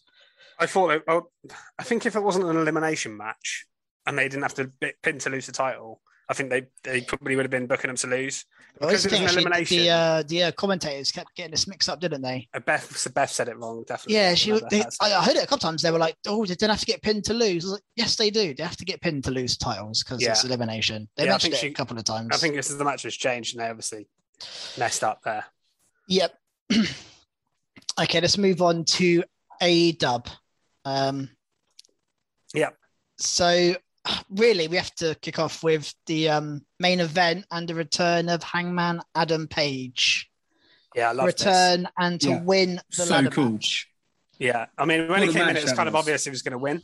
I thought, but that's not a bad thing sometimes. I think this is one of their more obvious jokers. They- They've done these joker spots a few times. Especially it always wasn't- been someone. It wasn't a pay per view. I'm glad it was someone on the roster because No. they didn't need to just chuck a random guy in there. You know, I saw some speculation saying, "Oh, it could be Will Ospreay. It could be this guy." Could, like, no, just make it someone from the roster this time because it's not a pay per view. You don't need to Yeah. debut Yeah. someone huge. And also, I don't think they could have brought in Will Ospreay or whoever, but they wouldn't have got the same reaction as Page did. Because my God, No. did he get a reaction out of Page? He's the most over person in that company right now. He is mad. Like bigger reaction than Bryan gets now. Like obviously Bryan's debut, but when Bryan comes out now, it's not much. But God, Hangman, the crowd were behind him so much. they want to see that that match, and they're getting it. So Yeah. Well, I've I've I've got two questions. One, when is the match going to take place? Not soon, I hope. I think Full Gear is in four or five weeks. So yeah. I'm no, I, I would presume full gear. And then secondly, what happens to Danielson? Because haven't we been building up to Danielson, Danielson Omega for the last three or four weeks? Yeah, it's interesting because I f- Does, I does he think does he wait till after? I think maybe they'll do that as a non-title match in the end or something Or, like or that. Or do we do we just get Dan because Danielson maybe he goes against Cole or something, maybe build up to that or I, I, I don't know what they do at a paper. They could do Danielson v Cole at um full gear and Omega v um I wouldn't be Hangman. against it. I mean, that would be too unbelievable. That'd be matches. awesome. But should he drop the belt on the first match when that Hey, happens? Do you think Page should beat Omega? I think this time. I have to do think. I think time it's the time Hangman to win the title. Definitely Yeah. for me. I, I Yeah. think I think he should win. I don't know whether he will or not because maybe they want. I don't know whether they drag it out and have a few more matches. Yeah, Between it's, it's two of interesting. So Yeah. and just want to mention this match in general was absolutely insane. It was So so, good, wasn't it? Many spots. There was one Hangman did his like um when he come in, it got amazing. yeah well. what's it called? He does like his like it was almost like a backwards pile driver off the ladder through a table. Yeah. Was it was it on Pac? I think. Absolutely mental. I've never seen anything like it before. Like that's not an easy move on, to, it on to Andrade. protect. It was on, I've written it. Was it on Andrade? Andrade, Yeah. yeah.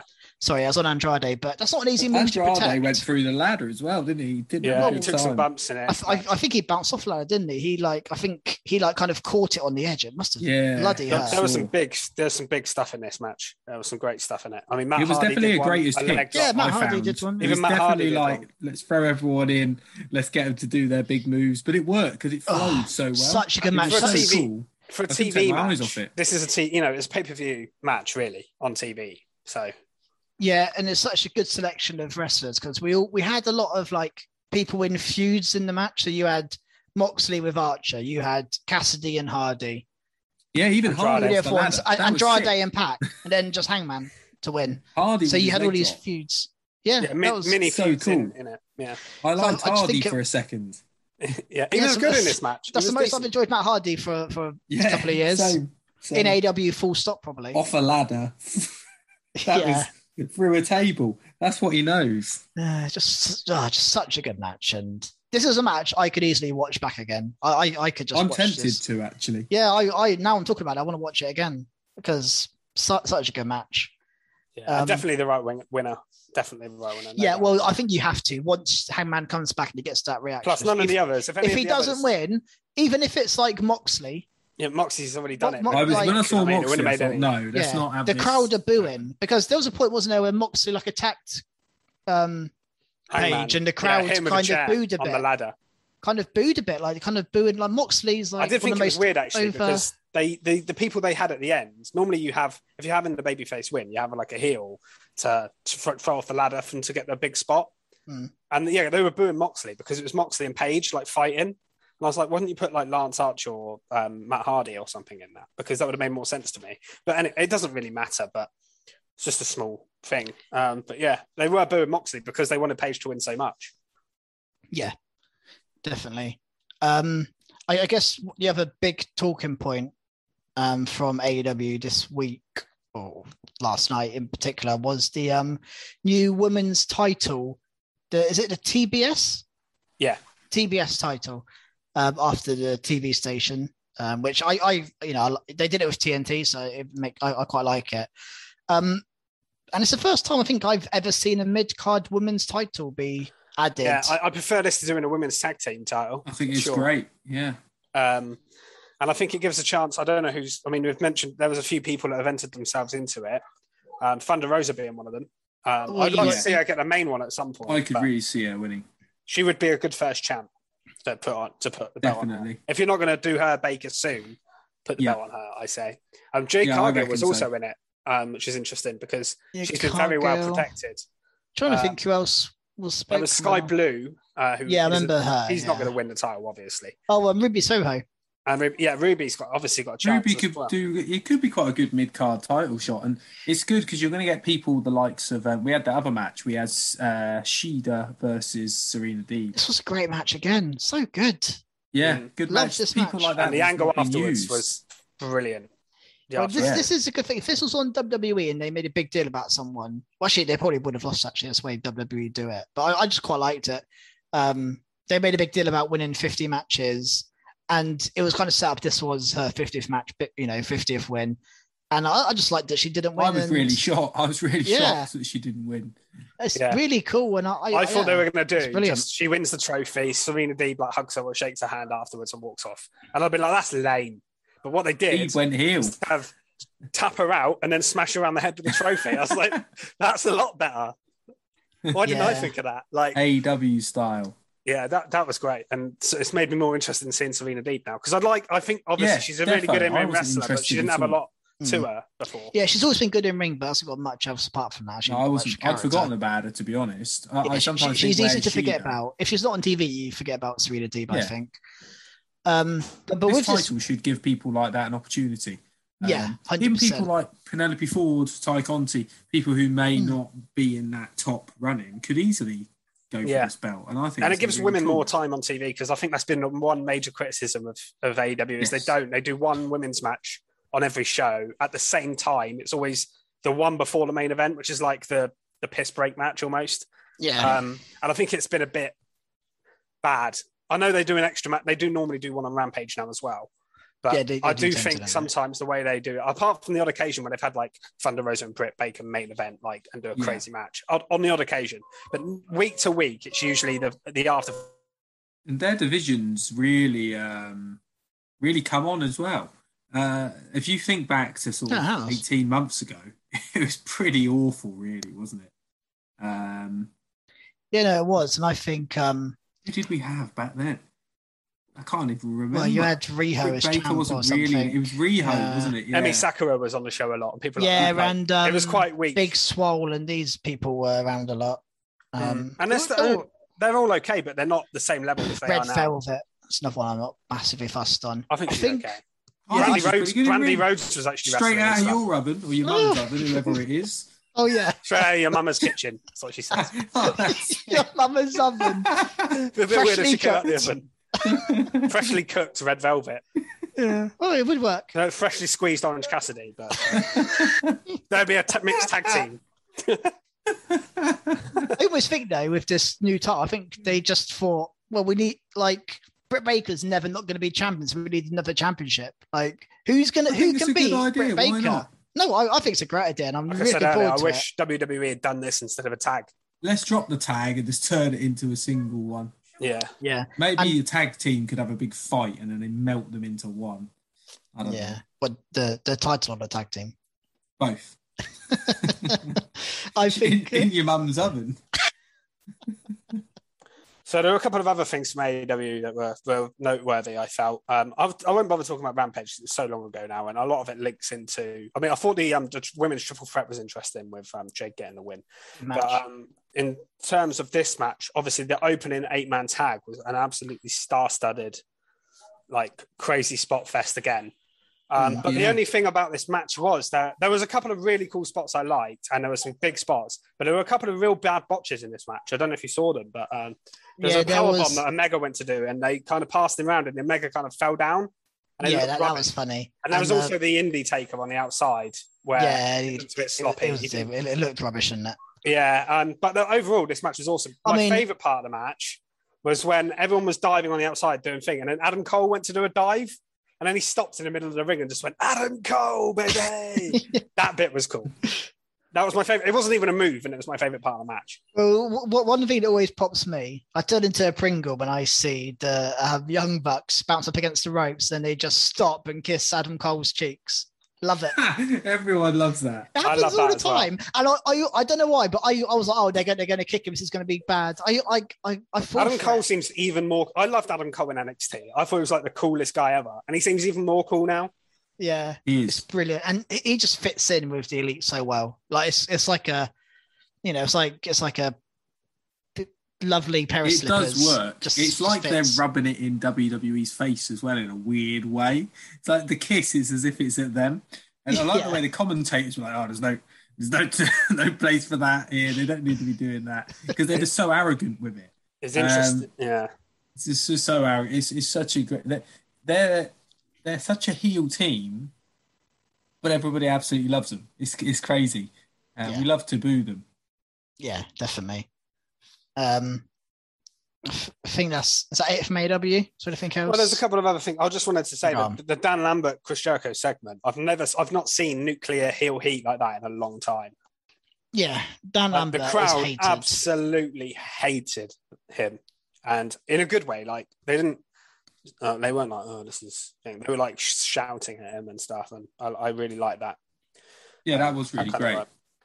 And obviously, Um, the Darby beatdown as well was interesting. And we had Sammy versus Bobby Fish. Yeah, And Bobby, that's a good match. I like that, and I like the fact it had a clean win. Um, yeah, but Fish, Bobby Fish has looks good. signed with AEW.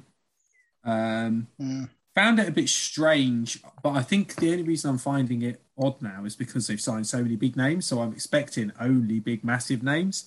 But we have to remember they do like signing all of these. Yeah, it's it's just there's a lot of good wrestlers that aren't currently on TV that they could use. Um, that signing someone like Bobby Fish just feels I know we're signing him because we can or because we need him, sort of thing. That's what it feels like. Very like there's two a- angles here. Are they going to add another show in the future and they're bulking it out ready, or are they just getting ready for live shows where they need more of a spread out roster so they can go in different places off air? I mean, um, and also Yeah, if they're looking to make it sort of an AEW network style thing, they're going to need more content. And the way to do this is to have a massive roster so you can have all these different shows going on at the same time. yeah. Well, I mean, this- they do already have obviously Dark and Dark Elevation, which obviously people do wrestle on. uh, That aren't Yeah, really- well, and they're not. They're, they're, there's like 10, 11, 12 matches per show in Dark and Dark Elevation. It's not like they're small shows. They're Mm. like two hours long with The only, my only criticism matches. of, of people, people on there is they're not on TV and they're not watched by a massive audience. So for people like who have just signed, like if Bobby Fish just ends up going on there, I mean, it's probably still better than him not wrestling for a major promotion. To be fair, so but it just feels like a bit of a waste. And there's that, and there's plenty of other people you could say that about, not just him, but you know, yeah, they, I, do I- recycle the talent. I quite liked well Bobby put them in Fish in the Undisputed Era, but if you said to me when he when he sort of went from WWE, you're never going to see Bobby Fish again on TV, I, I wouldn't be that bothered. Yeah, it was a good no. match, but I just not that bothered.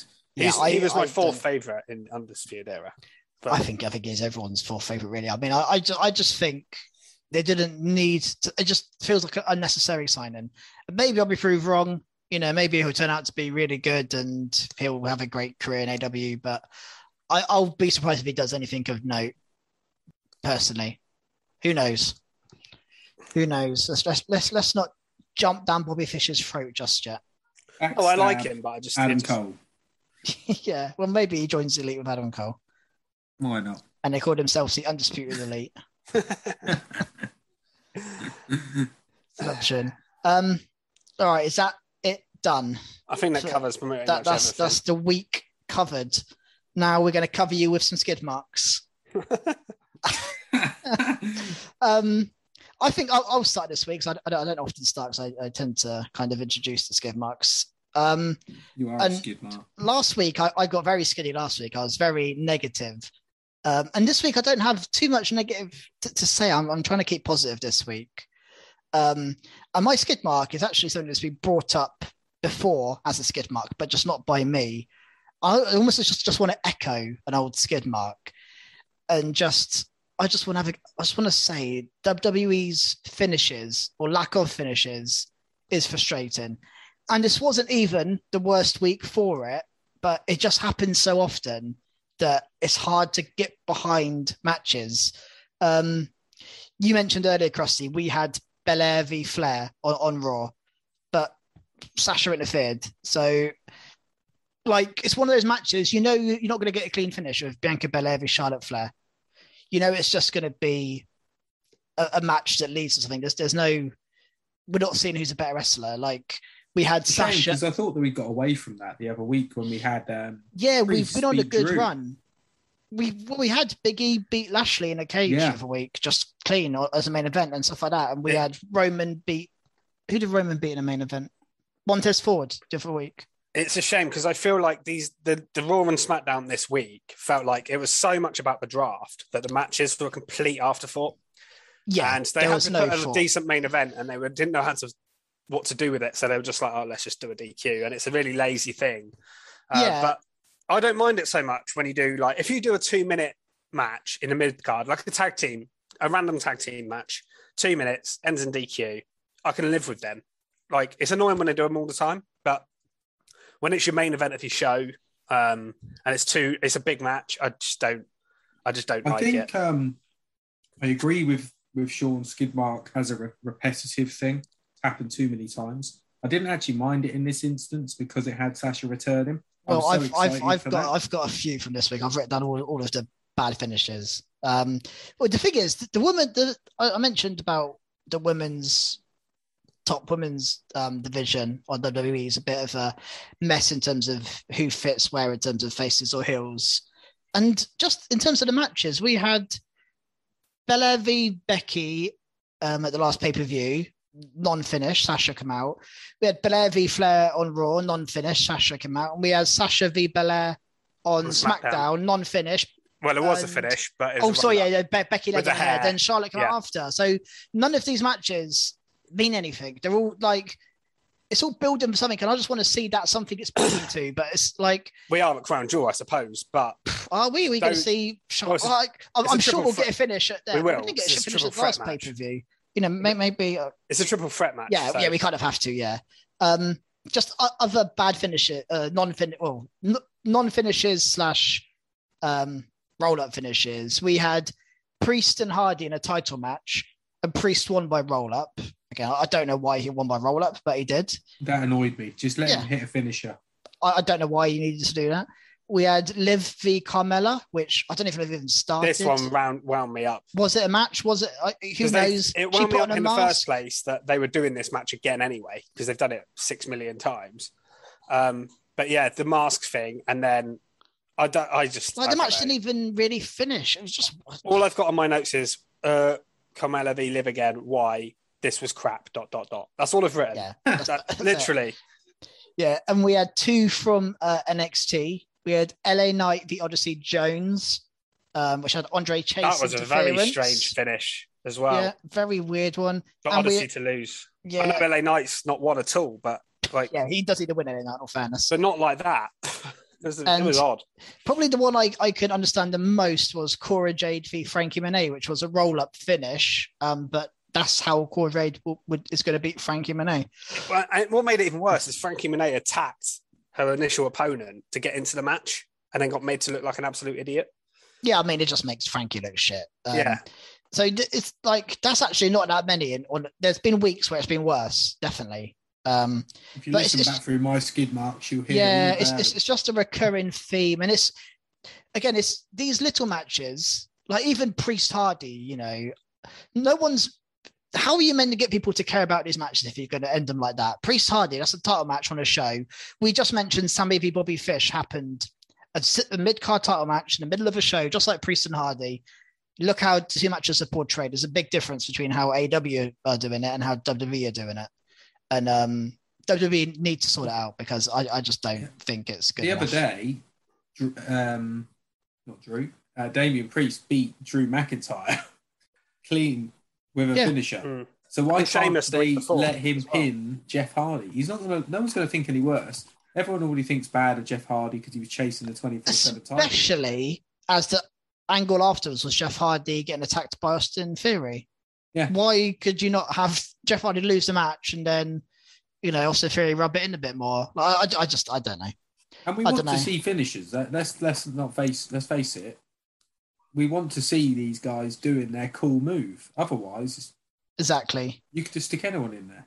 And I think it's almost got to a point now where a clean finish is a bigger surprise than- really than, than, than a bad finish. Like, Maybe I say- what they're trying to do, you know, make you excited for the. uh, It's, it's silly because you should be excited for everything, yeah, but really. so It often you see a main event for a TV show announced and you think, oh, what's this? This is especially when someone's be- on commentary. Like the, the main event, Becky was on commentary, and I was like, well, this Yeah. isn't having a clean finishing because Becky's Becky's already out there. And I, I completely get that um, you need to set up angles to continue storylines, and you can't just have a match finish, move on, match finish, move on, match finish. Like, I completely get you need storylines, but you can have Bianca beat Charlotte, and then Sasha comes out, and Becky, and like you you you can do both things. You don't have to. Okay, we Yeah. can't have a finish ever because we need to always set up another thing. And the, the the women's one in particular bothers me because it's just Sasha coming out and Charlotte coming out, and it's like It was almost the same on both it's shows, quite, other quite than the DQ. yeah. This week in particular, the two main events, the two women's matches, were both very similar type of angles. I don't know. One didn't achieve any like I, I really think the draft was the main reason for this.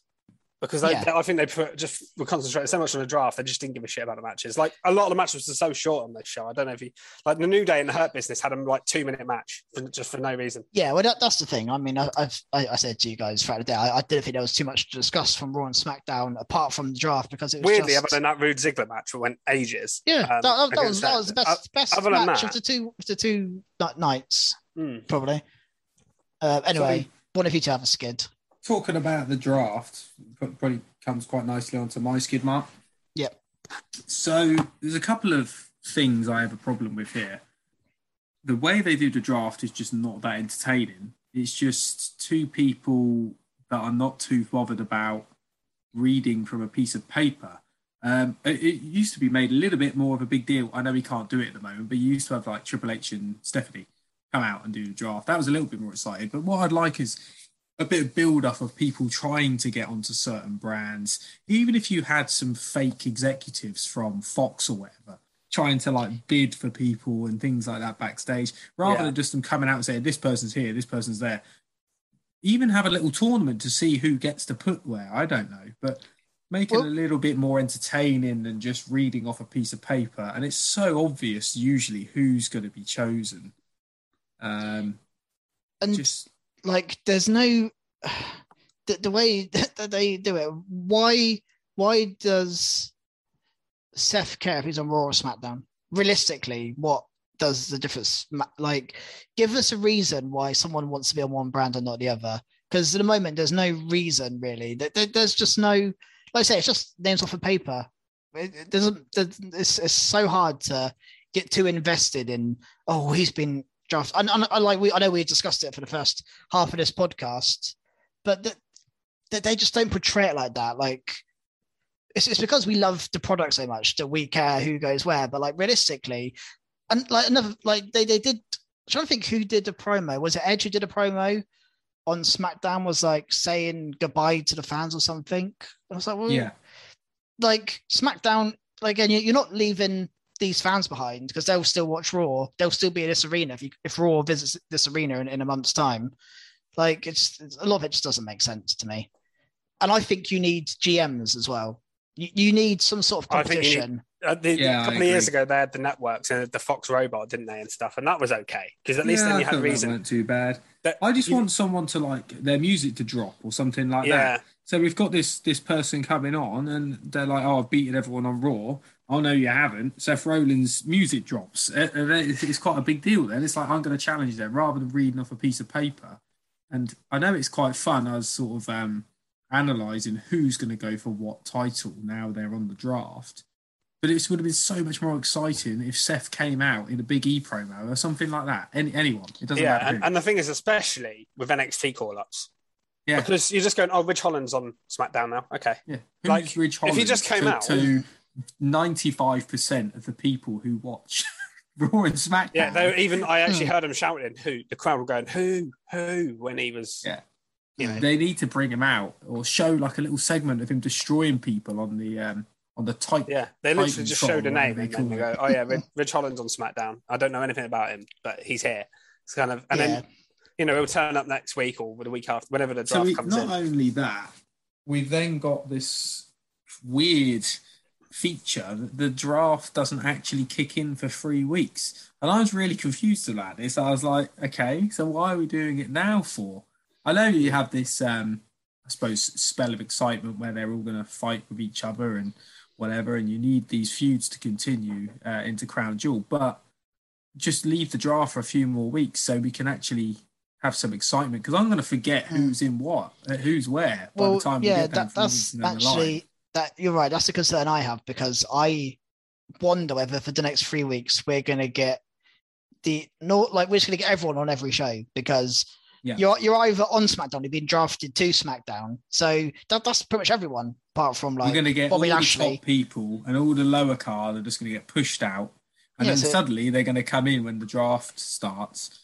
And it also, I, I could put some money on it that someone in that list is going to change. They're, they're not going to keep it as it is.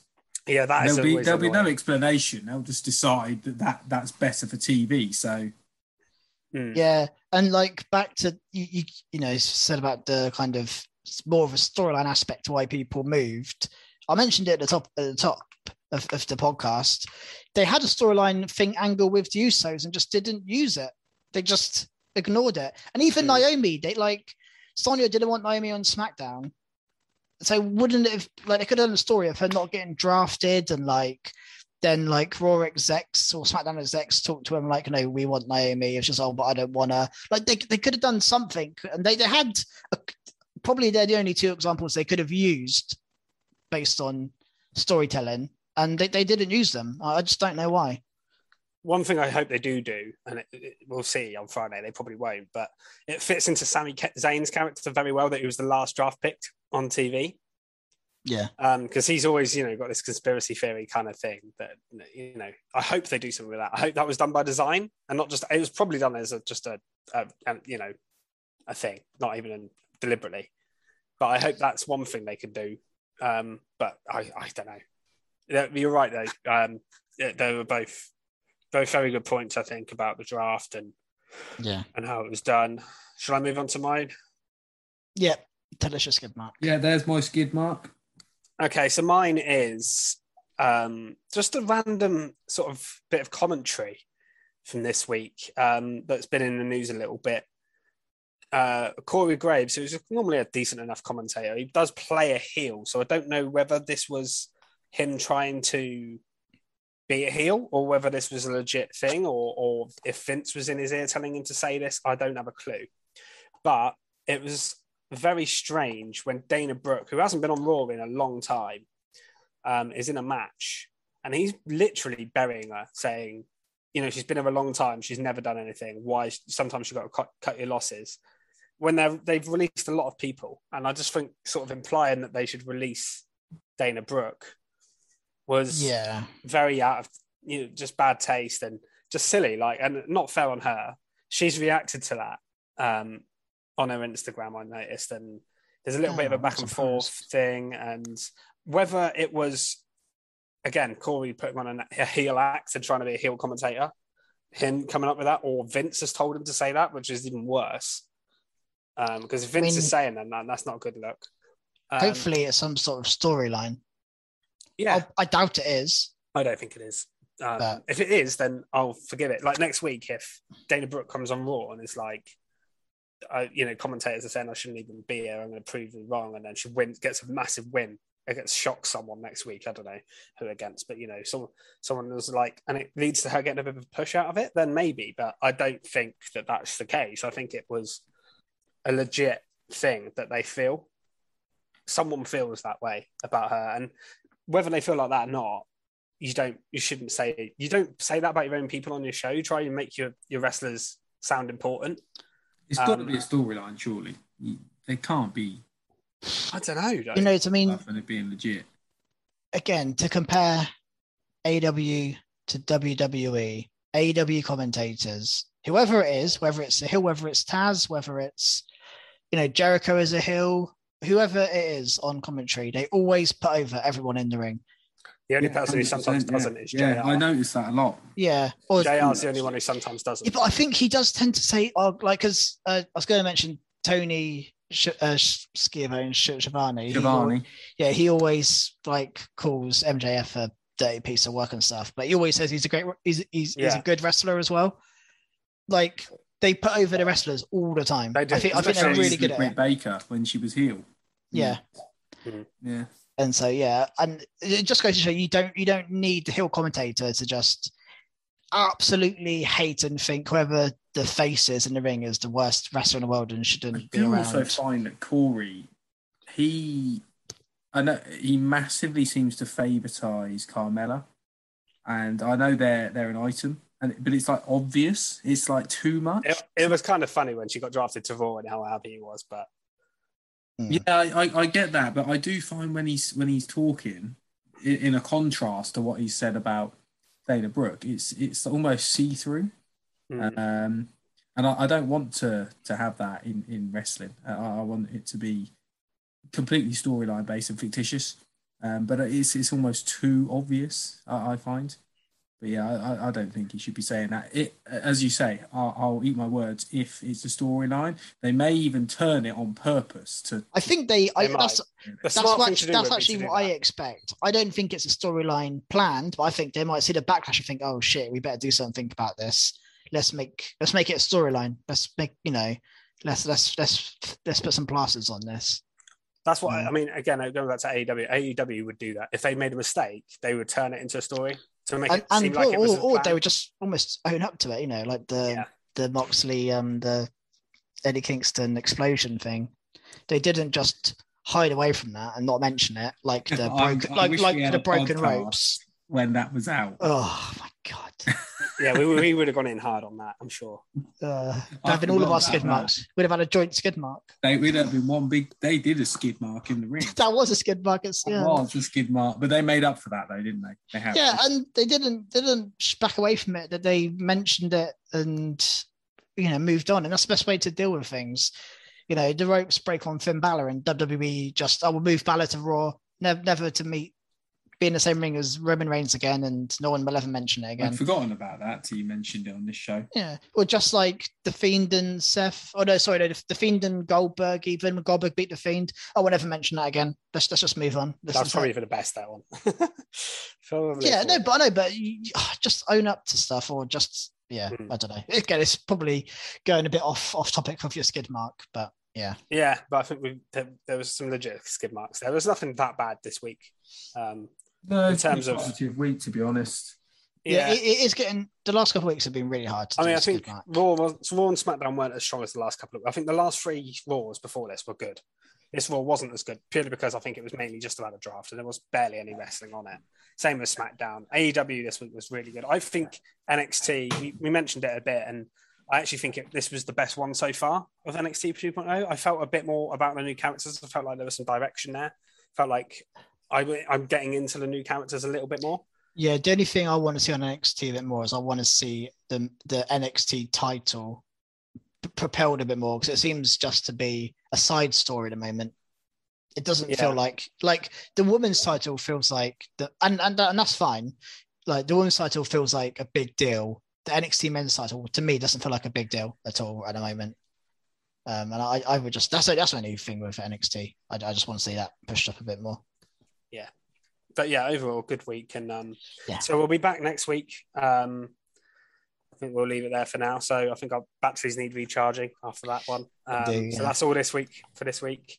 Um, we'll be back as always next week. More the same. I think we'll be talking about the um, the King of the Ring and the Queen's Crown tournament that start on Friday. Final is set to play, take place at Crown Jewel in Saudi Arabia. So that's something to to hopefully look forward to. We Yeah, all like forward to tournaments, don't we? So Yeah, we love um, tournaments. we won't bother predicting who we think is going to win that now because it's a bit late. We can maybe talk about that next week. yeah, maybe we'll have um, a yeah once we see the um The, brackets, the, and, brackets and, and the opening rounds. I mean, I've got. I hope Xavier Woods goes far because he's this is his dream to win King of the Ring, he's been going, banging on about it for years. But we'll see.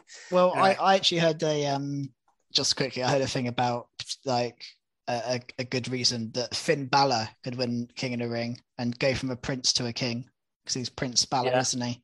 Yeah, That, that, could cool. be a good one. and Queen of Spades, Shayna Baszler wouldn't be bad either. Um, but yeah, so follow us on uh, on Twitter at Recharge Wrestle, or find us on Facebook at Recharge Wrestling as well. Um, we're Recharge Wrestle, not on wrestling. Facebook. Yeah.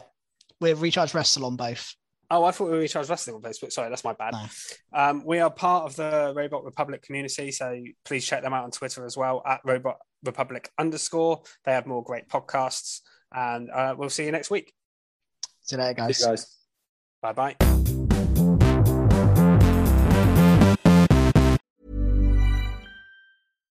Hi, I'm Daniel, founder of Pretty Litter. Cats and cat owners deserve better than any old fashioned litter. That's why I teamed up with scientists and veterinarians to create Pretty Litter. Its innovative crystal formula has superior odor control and weighs up to 80% less than clay litter.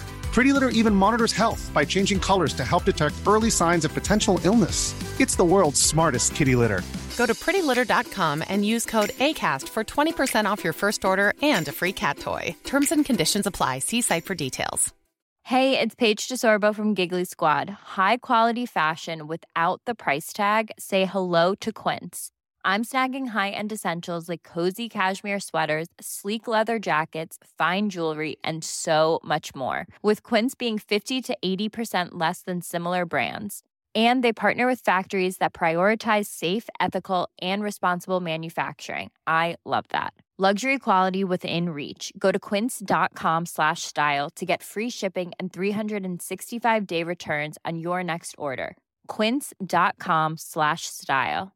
Hi, I'm Daniel, founder of Pretty Litter. Did you know cats tend to hide symptoms of sickness and pain? I learned this the hard way after losing my cat, Gingy. So I created Pretty Litter, a health monitoring litter that helps detect early signs of illness by changing colors, saving you money and potentially your cat's life. Pretty Litter is veterinarian developed, and it's the easiest way to keep tabs on your fur baby's health right at home. Go to prettylitter.com and use code ACAST for 20% off your first order and a free cat toy. Terms and conditions apply. See site for details.